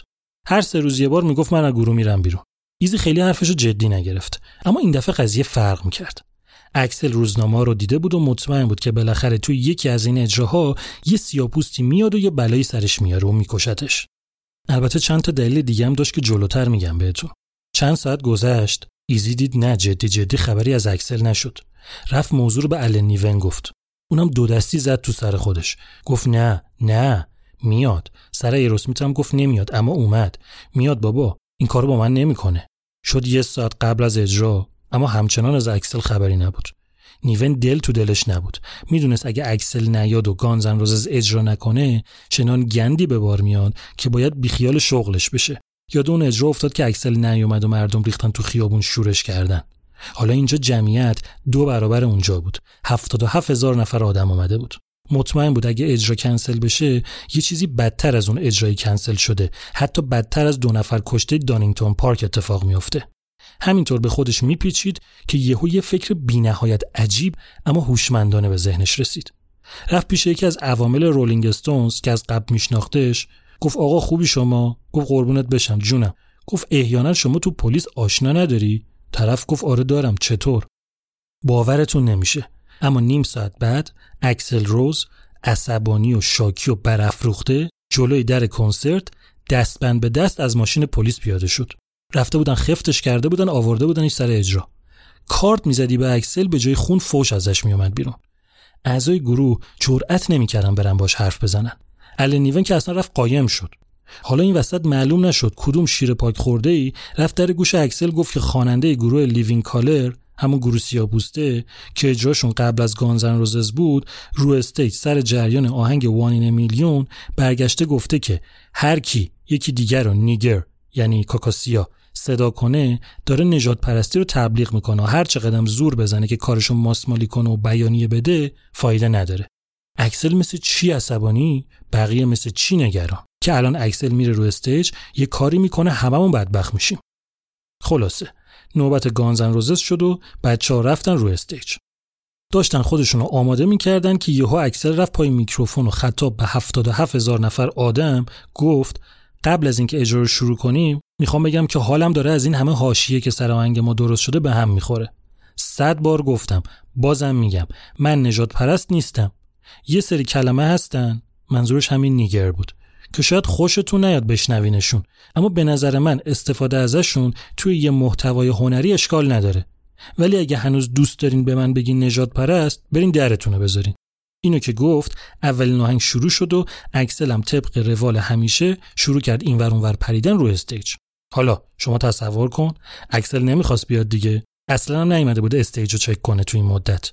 نمی‌دونست ابعادش چقدره چی به چیه نور کجاست دوربین کجاست. اینا چیزایی که همیشه قبل از اجرا میرن چک می‌کنن. اکسل هیچی نمی‌دونست. رفت قاطی عکاسا. دو تا نیروی امنیتی برش گردونن رو stage. معلوم بود گیج شده. همین عصبانی ترش می‌کرد. آهنگ اول که تموم شد قبل از آهنگ دوم که Mr. Brownstone بود همون آهنگ که در مورد هروئینه. رفت نوک stage و خطاب به جمعیت گفت نمی‌خواستم اینو اینجا بگم اما دیگه راهی برام نمونده. اگه یه سری که تو گروهمان که خودشون می‌دونن کیو دارم میگم نتونن خودشونو جمع و جور کنن و بخوان همچنان با آقای Brownstone برقصن مطمئن باشین که این آخرین کنسرت گانزن روززه که اجرا میشه. یادتونه دیگه براونستون یکی از اصطلاحات خیابونی هروئینه. منظورش از رقصیدن با آقای براونستون مصرف هروئین بود. یه چیزی تو پرانتز بگم. گفتم که آهنگ وانین میلیون تنها دلیل شاکی بودن اکسل نبود.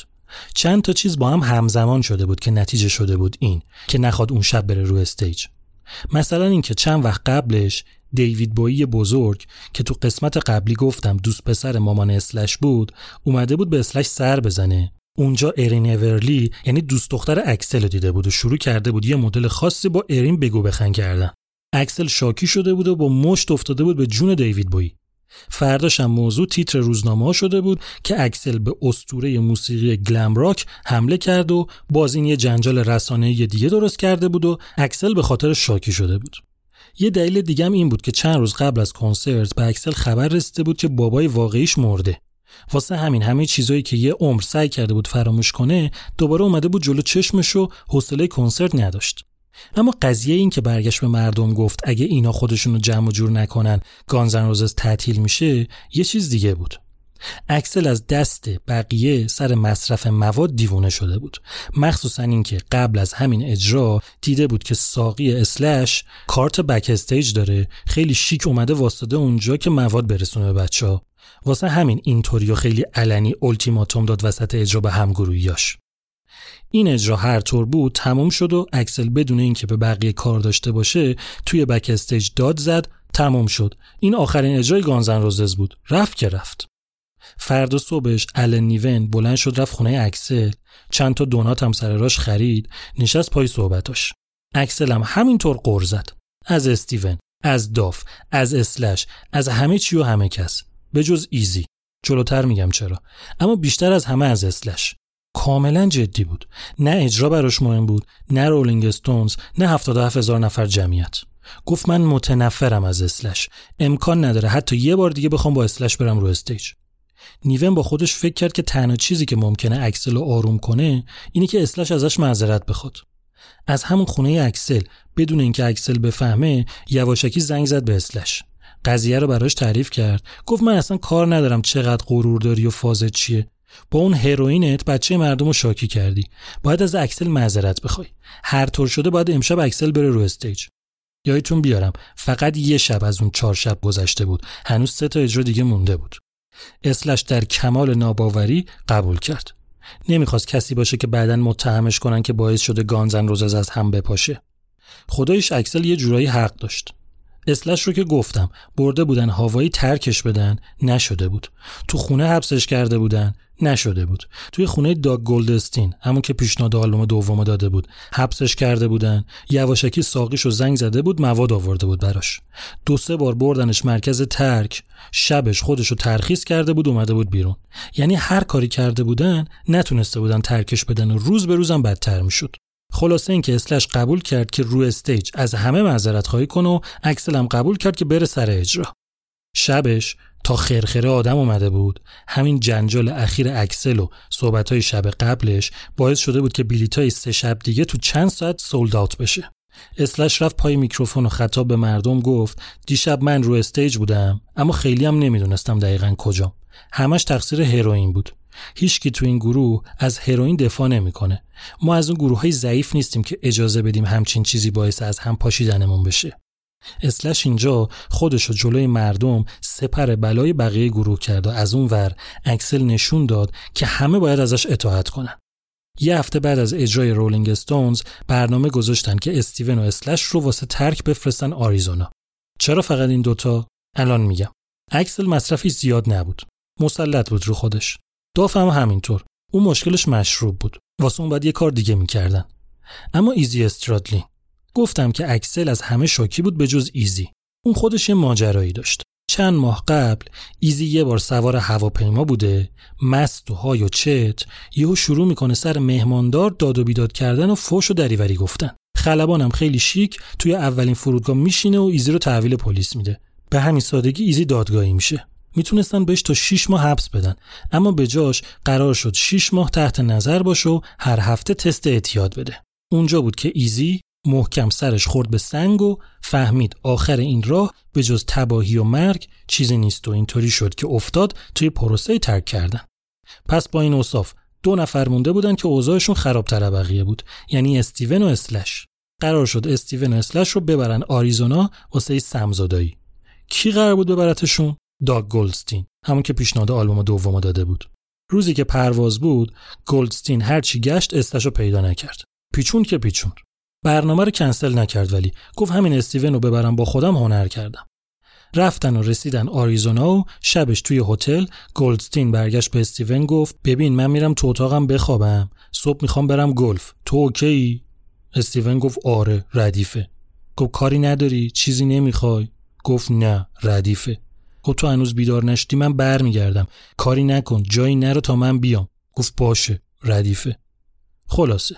صبح گلدستین مشغول گلف بود و تو فکر این که الان میرم هتل و استیونو می‌برم مرکز سمزدایی و چهار روز طول می‌کشه و درستش می‌کنن و بعد برمیگردیم سر خونه زندگیمونو که یهو سر و کله ماشین پلیس پیدا شد.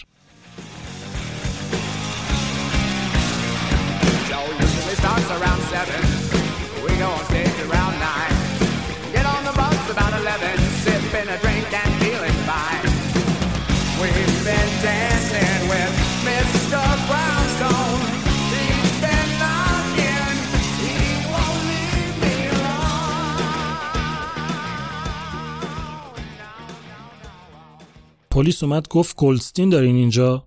گفت آره منم. گفت زنگ بزن دفترتون. گفت دفترمون لس آنجلسه. گفت می‌دونم. زنگ بزن همونجا. گلدستین ترسون لرزون که چی شده که پلیس اومده رفت تلفن پیدا کرد و زنگ زد به الن نیون.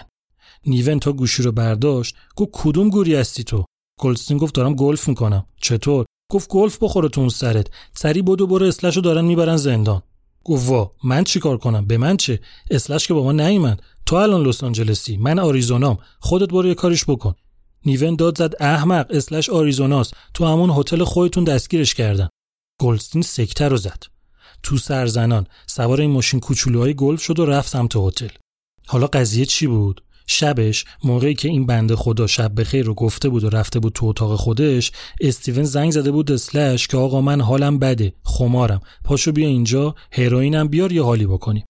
اسلش هم بلیت گرفته بود و بلند شده بود رفته بود آریزونا. گلدستین خودش رو رسوند به هتل و دید بله.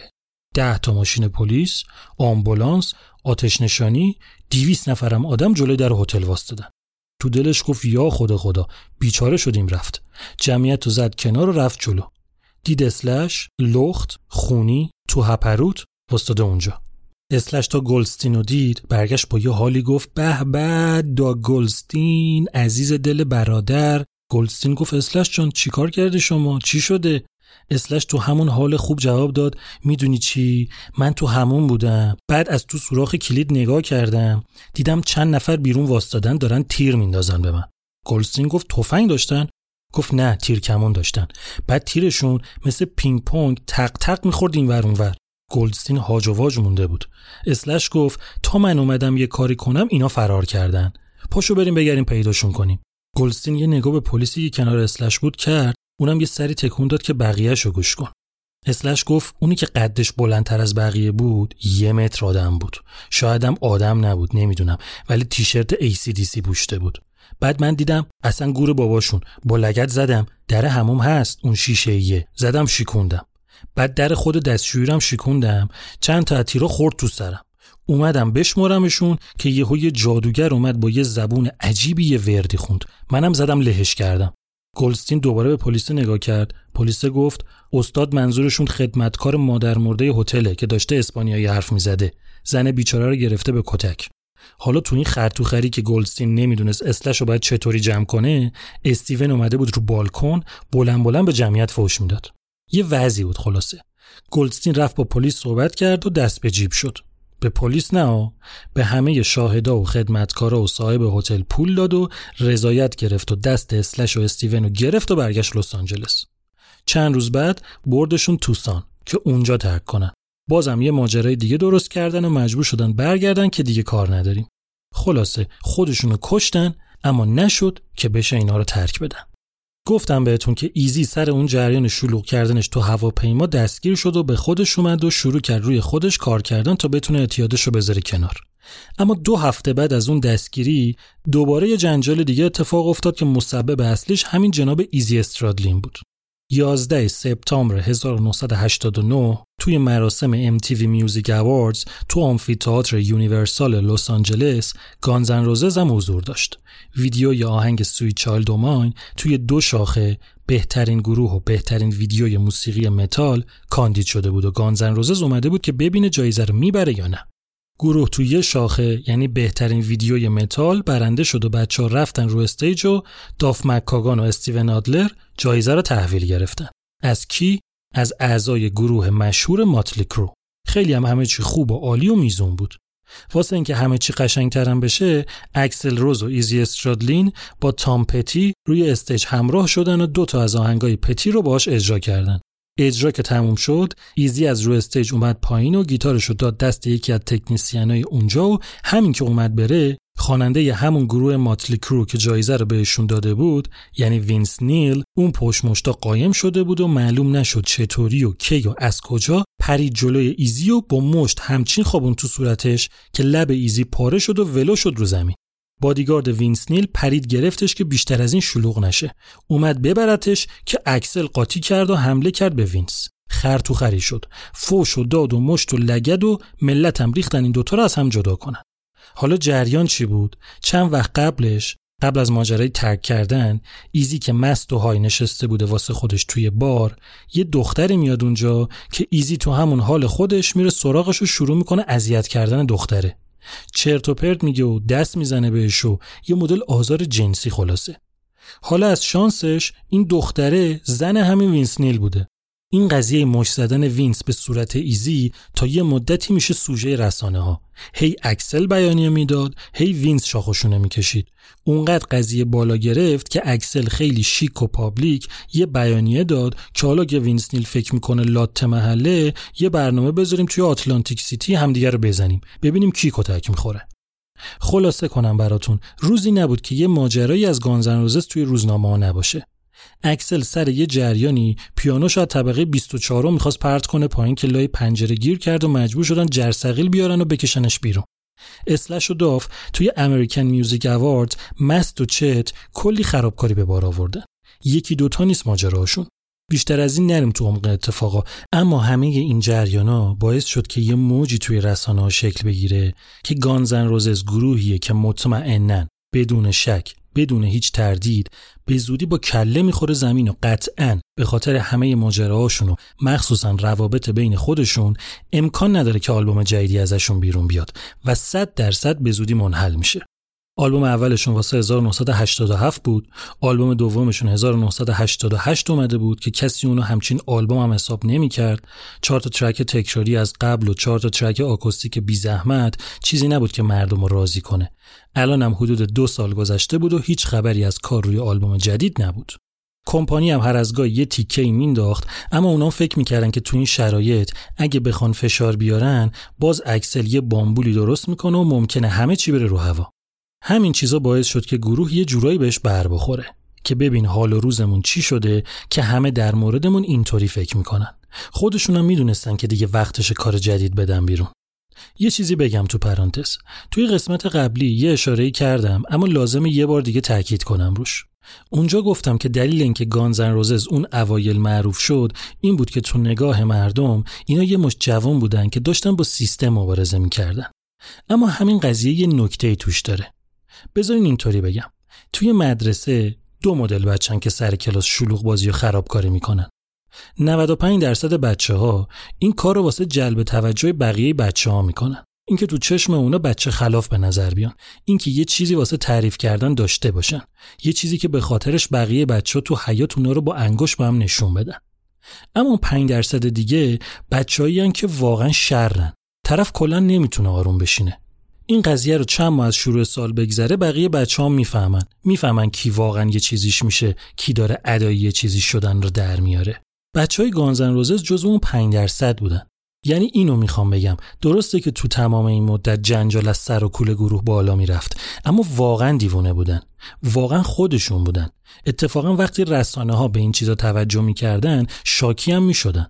فازشون این نبود که یه گندی بالا بیاریم اسممون بیفته سر زبونا. این چیزا ناراحتشون می‌کرد مخصوصا اکسل رو که اینا چرا میچسبن به چیزایی که مربوط به موسیقی نیست و اصل رو ول کردن و گیر دادن به هواشی. واسه همین بود که ژانویه سال 1990 بالاخره تصمیمشون رو گرفتن و اولین جلسه واسه مشخص کردن ساختار آلبوم سوم رو برگزار کردن. با همون فرمونی هم که آلبوم اول رو جمع کرده بودن رفتن جلو. یعنی هر کدوم آهنگایی که تو این مدت کار کرده بودن و چیزایی که از قبل داشتن رو گذاشتن وسط تا ببینن چی کار باید باشون بکنن. هشت آهنگ ایزی استرادلین گذاشت رو میز. اسلش اندازه یه آلبوم کامل آهنگ گذاشت وسط. اکسل هم همینطور. دافم دو تا track داشت. تنها کسی که چیزی تو بساطش نبود استیون آدلر بود که اونقدر گیج و منگ مواد بود که انتظاری هم ازش نمی‌رفت. و اینطوری. خیلی شیک و مجلسی یه لیستی در اومد که توش 35 تا آهنگ بود. خیلی سریع هم افتادن رو آهنگا و دونه دونهشون رو دست گرفتن و در کنارش ضبط رو هم خورد خورد شروع کردن. اما سر ضبط اولین آهنگی که می‌خواستن تو استودیو روش کار کنن خوردن به یه مشکل بزرگ. استیون آدلر یعنی درامر گروه نمی‌تونست. یعنی اونقدر مصرفش شدید بود که هیچ جوره نمی‌تونست خودش رو پشت درامز جمع کنه. کلا یه چند وقتی بود که تونستنش نتونستن شده بود. کلی اجرا و کنسرت خراب کرده بود و هر چقدر باش حرف می‌زدن گوشش بدهکار نبود. اسلش و داف می‌رفتن پیشش می‌گفتن استیون جان خیلی داری زیاده روی می‌کنی ها. وقتی که ما با این وضعیتمون داریم اینو بهت میگیم ببین دیگه تو چقدر از حد گذروندی. سر همین اولین آهنگ تو استودیو تقریبا سی تا برداشت کردن اما بازم نشد که نشد. به خاطر استیون هزینه ها داشت می‌رفت بالا. اما کار جلو نمی‌رفت. یه التیماتوم جدی و خشن بهش دادن و ازش امضا گرفتن که به خاطر هر بار مصرف مواد دو هزار دلار باید جریمه بده و اگه ادامه پیدا کنه از گروه اخراج میشه. یکم اوضاع بهتر شد. یعنی همه زور خودش رو زد که رعایت کنه. تا اینکه توی ماه اپریل گروه قرار بود توی یه کنسرت خیریه توی ایندیاناپولیس شرکت کنه. یه اجرای خیریه برای جمع کردن کمک واسه کشاورزایی که به خاطر بدهی داشتن کارشون رو از دست می‌دادن. ایندیاناپولیس کمتر از یه ساعت تا لافیت یعنی زادگاه اکسل فاصله داره. واسه همین این اجرا براش خیلی مهم بود و تاکیدم کرده بود که هر طور شده این رو باید بدون آبروریزی برگزار کنیم. این رو هم بگم که حدود 6 ماه بود که از کنسرتشون با Rolling Stones میگذشت و از اون موقع نه کنسرت گذاشته بودن نه با هم تمرین کرده بودن. همون اول کنسرت استیون که می‌خواست بره پشت درامز بشینه کله پا شد و یه ور دیگه پهن زمین شد. بعد اجرا با همون تکاهنگ شروع شد که سی بار برداشت کرده بودن تو استودیو تا استیون بتونه بزنه که خب اینجا هم گن زد. آهنگ دوم اومدن یه آهنگ قدیمی انگلیسی رو بزنن که استیون آدلر همینطوری خوش شده بود. انگار اصلا آهنگو تو زندگیش نشنیده بود. اون رو هم با هر بدبختی بود زدن و پشبندش اکسل میکروفون رو پرت کرد زمین و با عصبانیت گذاشت رفت و نتیجه اینکه استیون آدلر به طور رسمی از گروه اخراج شد. بذارین یه چیزی هم تو پرانتز بگم که ماجرای اعتیاد استیون جدا از مشکلی که واسه کل گروه درست کرده بود باعث شده بود که سرش یه خصومت شخصی سنگینم به دل اکسل بیفته. حالا جریان چی بود؟ بذارین قبلش یه چیزی بگم. این که توی April 1990 یعنی حدود سه ماه قبل از اخراج استیون آدلر یه روز ساعت چهار صبح طی یه حرکت جنون آمیز اکسل رز تفنگ به دست میره سراغ ارین اورلی یعنی دوست دخترش و تهدید می‌کنه که اگه همین الان نیایی بریم ازدواج کنیم خودمو می‌کشم. خلاصه همون موقع میشینن تو ماشین و میرن لاس وگاس و ازدواج می‌کنن. این از این. حالا ماجرای استیون چیه؟ یه شب اکسل میاد خونه می‌بینه همسرش یعنی ارین لخت و اور افتاده رو زمین و اووردوز کرده. سری میبرش بیمارستان و اونجا قلبش وامیسته و دکترا برش میگردونن و کلی ماجرا و این حرفا. بعدا معلوم میشه که انگار استیون یه ترکیب کسافت از هروئین و کوکائین رو تزریق کرده به ارین. اکسل تو مطمئن بود که استیون نه تنها باعث شده ارین اووردوز کنه بلکه توی همون حال بیحالی که جفتشون داشتن به ارین تجاوزم کرده.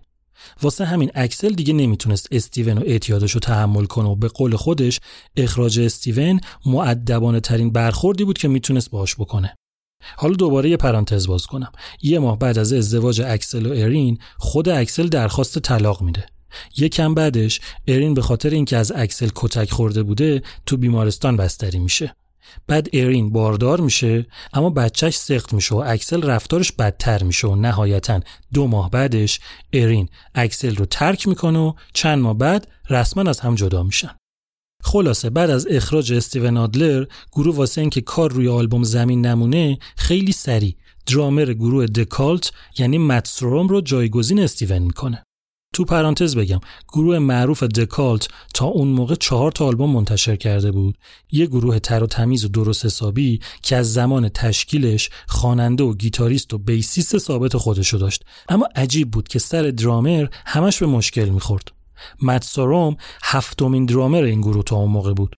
بعد از انتشار آلبوم چهارم دکالت مدساروم بهشون ملحق شده بود و بدون اینکه توی هیچ کدوم از آلبوماشون هم باشه بعد از چند ماه اومد بیرون و شد عضو جدید گانزن روزس پیشنهاد این که برن سراغ مت سروم هم با اسلش بود که مت رو توی یکی از کنسرت های دکالت دیده بود و ازش خوشش اومده بود. پس این شد اولین تغییر بزرگی که موقع کار روی آلبوم جدید اتفاق افتاد یعنی عوض شدن درامر گروه.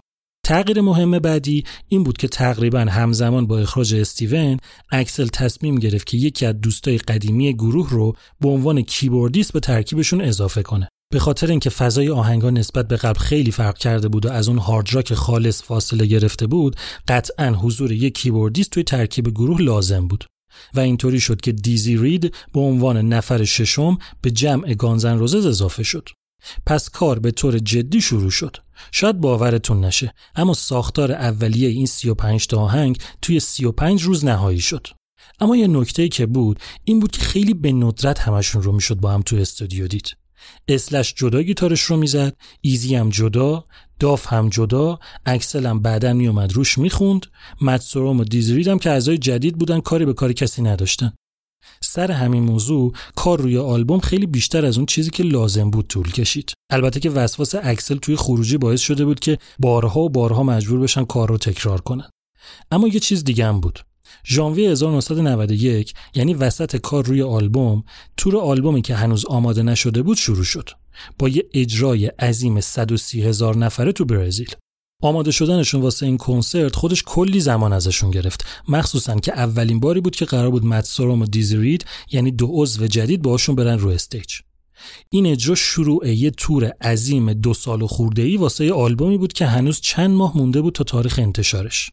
همین کنسرت اول به وضوح فاصله بین اعضای کلیدی گروه رو نشون می‌داد. اسلش و داف با مت سوروم رفیق شده بودن و خوشگذرانیشون شده بود با هم. اکسل به بهانه اینکه صداش ممکنه خراب بشه توی پارتیا شرکت نمی‌کرد. ایزی استرادلین که مواد رو ترک کرده بود تمام تلاش خودش رو می‌کرد که بیشترین فاصله را از بقیه بگیره که یه وقت دوباره گرفتار نشه. حتی پروازا و هتلش رو هم از بقیه جدا کرده بود. یه چیزی تو پرانتز بگم که قشنگ دستتون بیاد فضا رو. بعد از اجرای برزیل مجله رولینگ استون یه مصاحبه با اسلش کرد. ازش در مورد رابطش با اکسل سوال کرد. اونم جواب داد که حکایت ما مثل بودن دو تا ماهی جنگنده توی یه تنگه از وقتی که یادمه من و اکسل اختلافای خودمونو داشتیم. اما به نظرم این چیزیه که همیشه بین خواننده و گیتاریست تو هر گروهی اتفاق میفته ممکنه که بیرون به نظر پرتنش بیاد اما حقیقتش اینه که این باعث میشه بهره‌وری ما بره بالا. چیزی که من می‌دونم اینه که هر چی باشه اکسل بهترین خواننده و ترانه سرایی است که وجود داره. به نظر خیلی جواب هوشمندانه خوبی داده اسلش. اما چند روز بعد از این که مطلب چاپ شد و اکسل اونو خوند یه روز که اسلش رفت سر تمرین دید ژاکتی که یه ماه قبلش هدیه کریسمس داده بوده به اکسل اکسل گذاشته رو آمپلیفایر گیتارش یه طوری که وقتی اسلش میره سر تمرین ببینه. یعنی اکسل کادوی اسلش رو پس داده بود. تا دو سه هفتم یه کلام با اسلش حرف نزد. سر شروع این تور پروسه کار روی آلبوم جدید کندتر از قبل شد. چون جدا از تمرینی که باید می‌کردن به خاطر اینکه داشتن میچرخیدن مجبور شدن آهنگا رو تو هر استودیویی که دم دستشون میاد و هر جای دنیا بودن ضبط کنن. آلبوم تقریبا کامل شده بود که یه مسئله دیگه باعث شد کار کامل متوقف بشه. اونم این که الن نیون رفته بود سراغ مدیر کمپانی و گفته بود حالا که اینا انقدر خفنن باید توی قراردادی که باهاشون بسته شده تجدید نظر بشه. هم پیش پرداخت بره بالا هم درصدشون بیشتر بشه. همین قضیه چندین ماه خروجی کار رو عقب انداخت چون کمپانی به اون صورت باهاشون راه نمیومد این قضیه اکسل رو حسابی شاکی کرده بود. سر یه اجرا توی نیویورک اکسل با بدترین ادبیاتی که ممکنه تصور کنین یه سخنرانی طولانی در مورد کمپانی گفن کرد و هرچی از دهنش درآمد رو جلوی چندین هزار نفر به گفن گفت و گفت که اگه شما هم مثل ما شاکی هستین که چرا آلبوم جدید بیرون نمیاد برین نامه بزنین به گفن. بهش بگین تکلیف قرارداد ما رو مشخص کنه. حالا خلاصه کار رسید به میکس و mastering. 21 آهنگ رو کامل کردن که یهو به نظرشون اومد نتیجه به دلشون نمیشینه. واسه همین طرف رو اخراج کردن و یه نفر دیگر رو آوردن و دوباره از اول کار رو شروع کردن. همینی که تازه اومده بودم جد و آبادش یکی شد. چیزی که اکسل خوشش میومد رو اسلش دوست نداشت. چیزی که اسلش باش OK بود و اکسل نمیپسندید. چیزی که عجیب بود این بود که به نظر میومد خیال ندارن چیزی رو از بین اون همه آهنگ حذف کنن و برخلاف آلبوم اول که از بین سی تا track دوازده تا رو انتخاب کرده بودن اینجا داشتن رو همه ترک ها کار می‌کردن. و در نهایت کار تموم شد و از بین 35 تا آهنگ سی تاش با مدت زمان باور نکردنی دو ساعت و نیم انتخاب شد واسه آلبوم جدید. کمپانی گفت این چیه؟ کجا جاش بدیم؟ اینو بکنین دو قسمت. یکیشو الان منتشر کنین اون یکی رو بذارین مثلا دو سال بعد. اکسل گفت نه دبل آلبومش می‌کنیم. دهو آلبوم تامی رو داره که دبل آلبومه پینک فلوید The Wall رو داره که double آلبومه ما هم اینو داریم. گفتن آخه چه کاریه؟ دو تا آلبوم باشه بهتره که. اکسل گفت خیلی از اینا رو ما چند سال پیش نوشتیم و سر آلبوم اول گذاشتیمشون کنار. الان دوباره نمی‌خوایم این کار رو بکنیم. تاریخ مصرفشون دیگه میگذره. داشتن با هم بحث می‌کردن که الن نیون یه پیشنهاد جالبی داد. گفت اگه این double آلبوم بشه قیمتش زیاد میشه و همه نمی‌تونن بخرنش. فروشش میاد پایین. گفتم پس چیکار کنیم؟ گفت سال 1968 آلبوم Electric Ladyland از جیمی هندریکس که یه double آلبوم بود در اصل دو تا آلبوم جداگونه واسه فروش بود. ما هم اینجا همین کارو بکنیم. بیایم آهنگا رو بذاریم تو دو تا آلبوم جدا اما با هم منتشرشون کنیم. پیشنهاد فوق العاده ای بود. پس اینطوری شد که به پیشنهاد الن نیون قرار شد یه دونه آلبوم جدید تبدیل بشه به دو تا آلبوم. البته که این آخرین حرکت الن نیون واسه گانزن روزز بود و یکم بعدش به خاطر بالا گرفتن اختلاف بین الن و اکسل الن نیون اخراج شد و داگی گولدستین همونی که پیشنهاد آلبوم دوم داده بود شد مدیر برنامه جدید گروه. باز تو پرانتز یه چیزی بگم. از قسمت قبلی یادتونه که کلا الن و اکسل از همون اول آشناییشون با همدیگه اختلاف داشتن. نیون تنها کسی توی تیمشون بود که با اکسل مخالفت می‌کرد و اکسل اون کنترلی که روی بقیه داشت و روی الن نداشت. بارها و بارها سر هر چی که فکر کنین این دو نفر با هم دعواشون شده بود و قهر کرده بودن. اما یه چیز مسخره باعث شد که رابطه این دو نفر در نتیجه همکاری الن با گانزن روزز تموم بشه. چند ماه از سال 1991 گذشته بود که قضیه طلاق اکسل و ارین اورلی نهایی شد. اکسل خوشحال زنگ می‌زنه به دفتر مدیر برنامه گلدستین گوشی رو برمیداره. اکسل قضیه رو بهش میگه. گلدستین هم تبریک میگه و میگه که تو با دوست دخترت برو فلان رستوران. بعدم میگم که دوست دخترش کی بود. منم یه بطری شامپاین می‌گیرم و میام جشن می‌گیریم. اکسل به گلدستین میگه که گوشی رو بده به الن اکسل موضوع رو واسه الن تعریف می‌کنه و اونم جواب میده چقدر وضع تو غم بیا می‌تونی یه شکست دیگه رو هم تو زندگیت ثبت کنی. اینو میگه و گوشی رو قطع می‌کنه. اکسل دوباره زنگ می‌زنه و گلدستین گوشی رو بر میداره میگه خسته شدم بس که تو اسلش بهم گفتین من باید این آدم رو تحمل کنم. یا جای النه یا جای من. و اینطوری میشه که الن نیون اخراج میشه و داگی گلدستین به جاش میشه مدیر برنامه گروه. حالا خلاصه. پس اومدن به پیشنهاد الن 16 تا ترک رو گذاشتن توی یه مجموعه 14 تا دیگر رو گذاشتن توی مجموعه دیگه یعنی دو تا آلبوم جدا از هم و اینطوری بعد از حدود دو سال کار روی این پروژه عظیم آلبوم سوم و چهارم گانزن روزز به طور همزمان با اسمهای از توهمت استفاده کن Use Your Illusion یک و دو 17 سپتامبر 1991 منتشر شد. Feliz.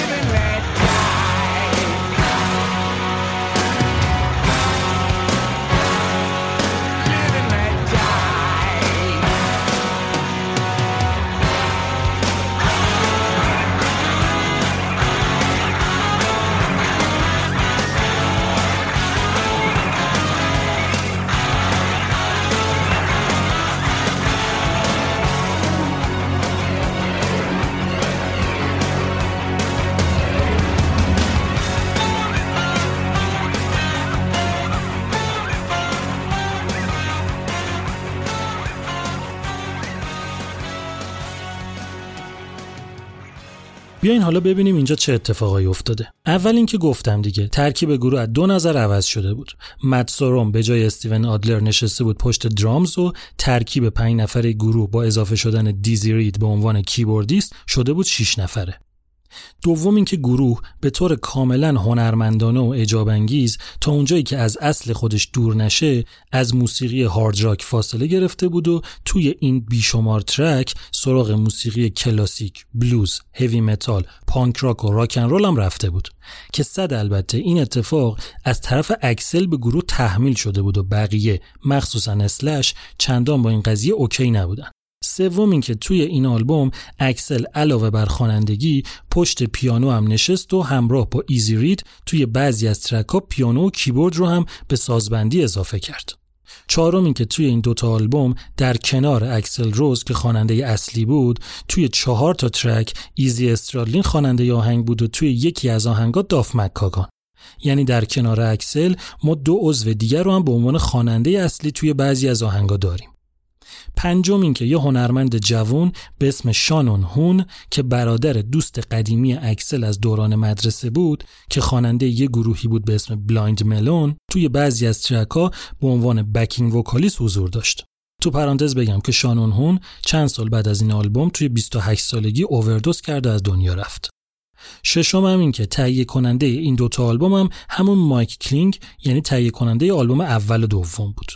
در مورد طرح جلدم بگم بهتون یه نقاشی دیواری معروفی است به اسم مدرسه آتن که رافائل نقاش معروف ایتالیایی اونو حدود 500 سال پیش تو قرن 16 میلادی رو دیوار اقامتگاه پاپ تو واتیکان کشیده. یه نقاشی عظیم و شلوغ با کلی شخصیت.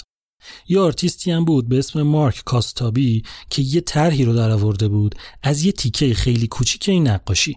اسم طرحش هم گذاشته بود Use Your Illusion. اکسل خیلی از این طرح خوشش اومد و واسه روی جلد آلبوما 85 هزار دلار خریدش. الان نیون خیلی شاکی شد سر همین موضوع که این یارو هیچ کاری نکرده. یه تیکه از نقاشی قدیمی که دارایی عمومیه رو بریده اسمشو گذاشته اثر هنری. می‌گفت می‌تونستیم مجانی ازش استفاده کنیم و هیچ کم نمی‌تونست چیزی بگه. اما خب اکسل دوست داشت پول بده به طرف. اومدن همین تر رو برداشتن واسه آلبوم شماره یک از رنگ زرد و قرمز و واسه آلبوم شماره دو از رنگ بنفش و آبی استفاده کردن اینطوری تر روی جلد آلبوم در اومد. در مورد اسم آلبومم بگم. اگه از قسمت قبل یادتون باشه اولین کاوری که واسه آلبوم اول انتخاب کردن که البته مجبور شدن عوضش کنن اسمش بود Appetite for Destruction. اسم همون طرح رو گذاشتن روی آلبومشون. اینجا هم همین اتفاق افتاد. طرحی که واسه جلد آلبوم در نظر گرفتن اسمش بود Use Your Illusion پس همینم شد اسم آلبوم. یه چیز بامزه بگم. اصولا توی پکیج آلبومی که منتشر میشه معمولا یه بخشی توی جلده که بهش میگن liner notes یا album notes. این چیه؟ هر توضیحی که فکر می‌کنن لازمه رو اینجا خیلی ریز و فشرده می نویسن معمولا هم تشکر و ایناست توش. توی liner notes دو تا آلبوم گانزن روزز لابلای کلی تشکر و فلان دو چیز باحال هم به چشم می‌خوره. اول اینکه از اسلش هم تشکر شده. عجیبه دیگه از اعضای گروه که تشکر نمی‌کنن اینجا. اما اینجا نوشتن ممنون از اسلش به خاطر ملودی های نابود کننده گیتارش. حالا اینو بعدا میگم جریانش چیه. اما مورد دوم از این عجیب تره یه جاش نوشتن you St. Louis همین بدون توضیح اضافه. یه فوشی دلشون خواسته به سنت لوئیس بدن. حالا جریانش چیه؟ ماه جولای بود. هنوز دو ماه مونده بود به روزی که آلبوم منتشر بشه که Guns N' Roses توی آمفیتاتر ریورپورت توی سنت لوئیس اجرا داشت. بیشتر از نصف کنسرت گذشته بود که وسط اجرای آهنگ Rocket Queen اکسل چشمش میفته به یکی از مردم که نزدیک stage و دوربین دستش و داره فیلم برداری می‌کنه. اکسل یهو داد می‌زنه یکی بیاد اینو بگیره. اما کسی عکس‌العملی نشون نمیده.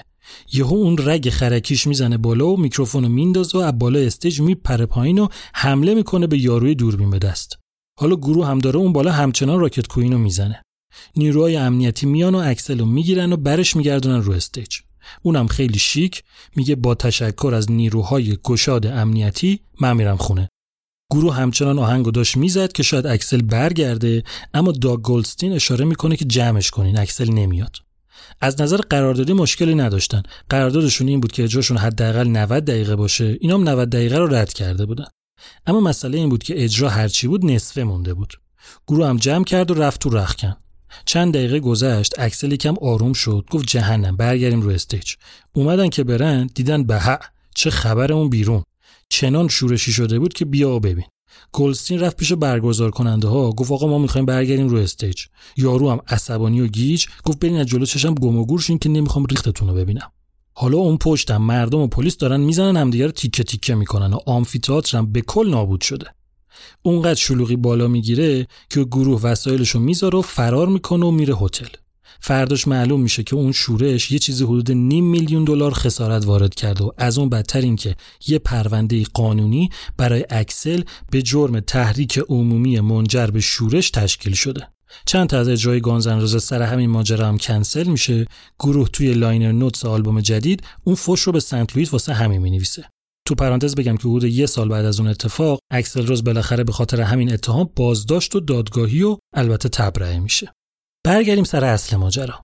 نیمه شب 17 سپتامبر 1991 جمعیت صف بسته بودن جلوی مغازه ها که سر ساعت در باز بشه و بریزن تو چیزی که مدت ها بود منتظرش بودن رو بخرن. یعنی دو تا آلبوم یکی از جنجالی ترین گروه های تاریخ موسیقی که قرار بود همزمان منتشر بشن. دو تا صحنه متفاوت از این صفها بدم بهتون. جلوی یکی از مغازه ها که تا چشم کار می‌کرد آدم واستاده بود یه لیموزین واستاد و دانالد ترامپ با هفت دختر سوپر مدل ازش پیاده شد و بدون اینکه به صف توجه کنه رفت توی مغازه تا دو تا آلبوم گانزن روزز رو بخره. همزمان یه جای دیگه اسلش سوار ماشین داشت می‌رفت به سمت فرودگاه که بره تانزانیا که از حیاهوی آلبوم جدید واسه یه مدت دور باشه. از جلوی در مغازه رد میشه که 7 سال قبلش به خاطر اینکه یه نوار کاست از اونجا دزدیده بوده پلیس دستگیرش کرده بوده. حالا مردم رو می‌دید که چطوری از سر و کول هم بالا میرن که از همون مغازه آلبومی که خودش یکی از سازنداش بوده رو بخرن. پیش بینی می‌کردن که این آلبوم بتونه از نظر فروش با آلبوم تریلر مایکل جکسون یا حداقل Born U.S.A. بروس اسپرینگستین رقابت کنه. شروعش هم واقعا طوفانی بود. دو تا آلبوم توی دو ساعت اول انتشار مجموعاً 500 هزار نسخه فروش رفتن. تازه چند تا فروشگاه خیلی بزرگ و مهم مثل کیمارت و والمارت به خاطر اینکه محتوای بعضی از آهنگا به نظر کفرآمیز می اومد قبول نکردن که آلبومو بفروشن. آلبوم شماره دو بعد از یک هفته با فروش 770 هزار نسخه شد رتبه اول چارت و آلبوم شماره یک با فروش 685 هزار نسخه شد رتبه دوم. یعنی یه رکورد عجیب و تاریخی که دو آلبوم از یه آرتیست با تاریخ انتشار یکسان بشن رتبه اول و دوم چارت. حالا که حدود سی سال از انتشارشون گذشته مجموعه این دوتا آلبوم حدود 39 میلیون نسخه فروش تو کل دنیا داشته. البته به اون اندازه که پیش بینی کرده بودن پرفروش نمیشه اما به هر حال بازم تعداد قابل توجهیه.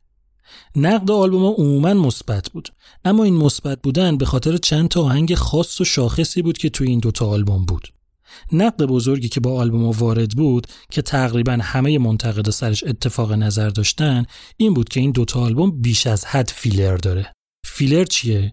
به چیزی که هم نظر کیفیت هم نظر هزینه یه چیز ضعیف و پایینی و ماهیت وجودیش. واسه اینه که زمان رو پر بکنه میگن فیلر. مثلا یه برنامه تلویزیونی که یه وسطش گل و زنبور نشون میده. یا یه برنامه رادیویی که میاد وسطش یه سری مصاحبه چرت و پرت با مردم می‌ذاره که وقت رو پر کنه. یا اصلا تو خود آلبوما. ترکی که نه کیفیت داره نه باحاله فقط هست که یه ترک به لیست ترک ها اضافه بشه و مدت زمان آلبوم ببره بالا. این قضیه خیلی مرسومه. اما به نظر منتقدا درصد آهنگای فیلر تو این دوتا آلبوم نسبت به کل مجموعه خیلی بیشتر از حد طبیعیه. خب دیگه بسته. این قسمت رو همینجا تمام می‌کنیم که ادامه صحبت رو بذاریم واسه قسمت بعدی. اصولا فواصل بین قسمت های آلبوم 4 تا 5 هفته است اما استثنا قسمت بعدی که میشه دنباله اینی که الان گوش دادین خیلی زودتر یعنی دو هفته دیگه منتشر میشه. پس همینطور داغ و آماده بمونین تا اون موقع.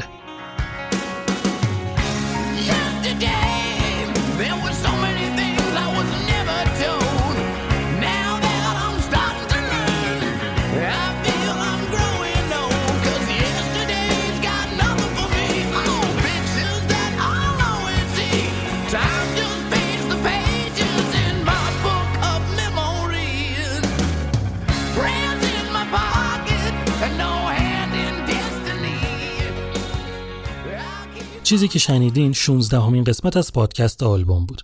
آلبوم و من بردیا برجسته نجات می‌سازم، طراحی لوگو و کاور با نیما جمالی و ضبط این قسمت رو فایقه تبریزی انجام داده. اگه آلبوم رو دوست دارین به بقیه معرفیش کنین و کمک کنین تعدادمون بیشتر شه.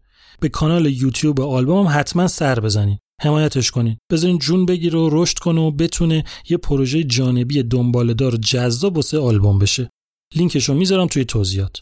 لینک همه چی تو توضیحاته. اینستاگرام و توییتر و تلگرام و وبسایت و البته لینک های دوتا اسپانسر این قسمت یعنی لست سکند و نایت کینگ اگه حوصله کردین همشون رو یه چکی بکنین حال هممون خوب. 16 امین آلبوم تمام شد.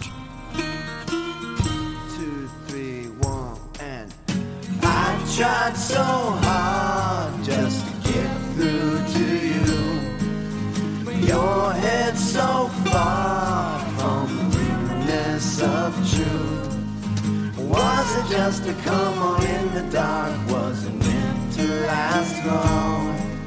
I think you won your welcome, honey. I'll just sing you along as I sing you this song.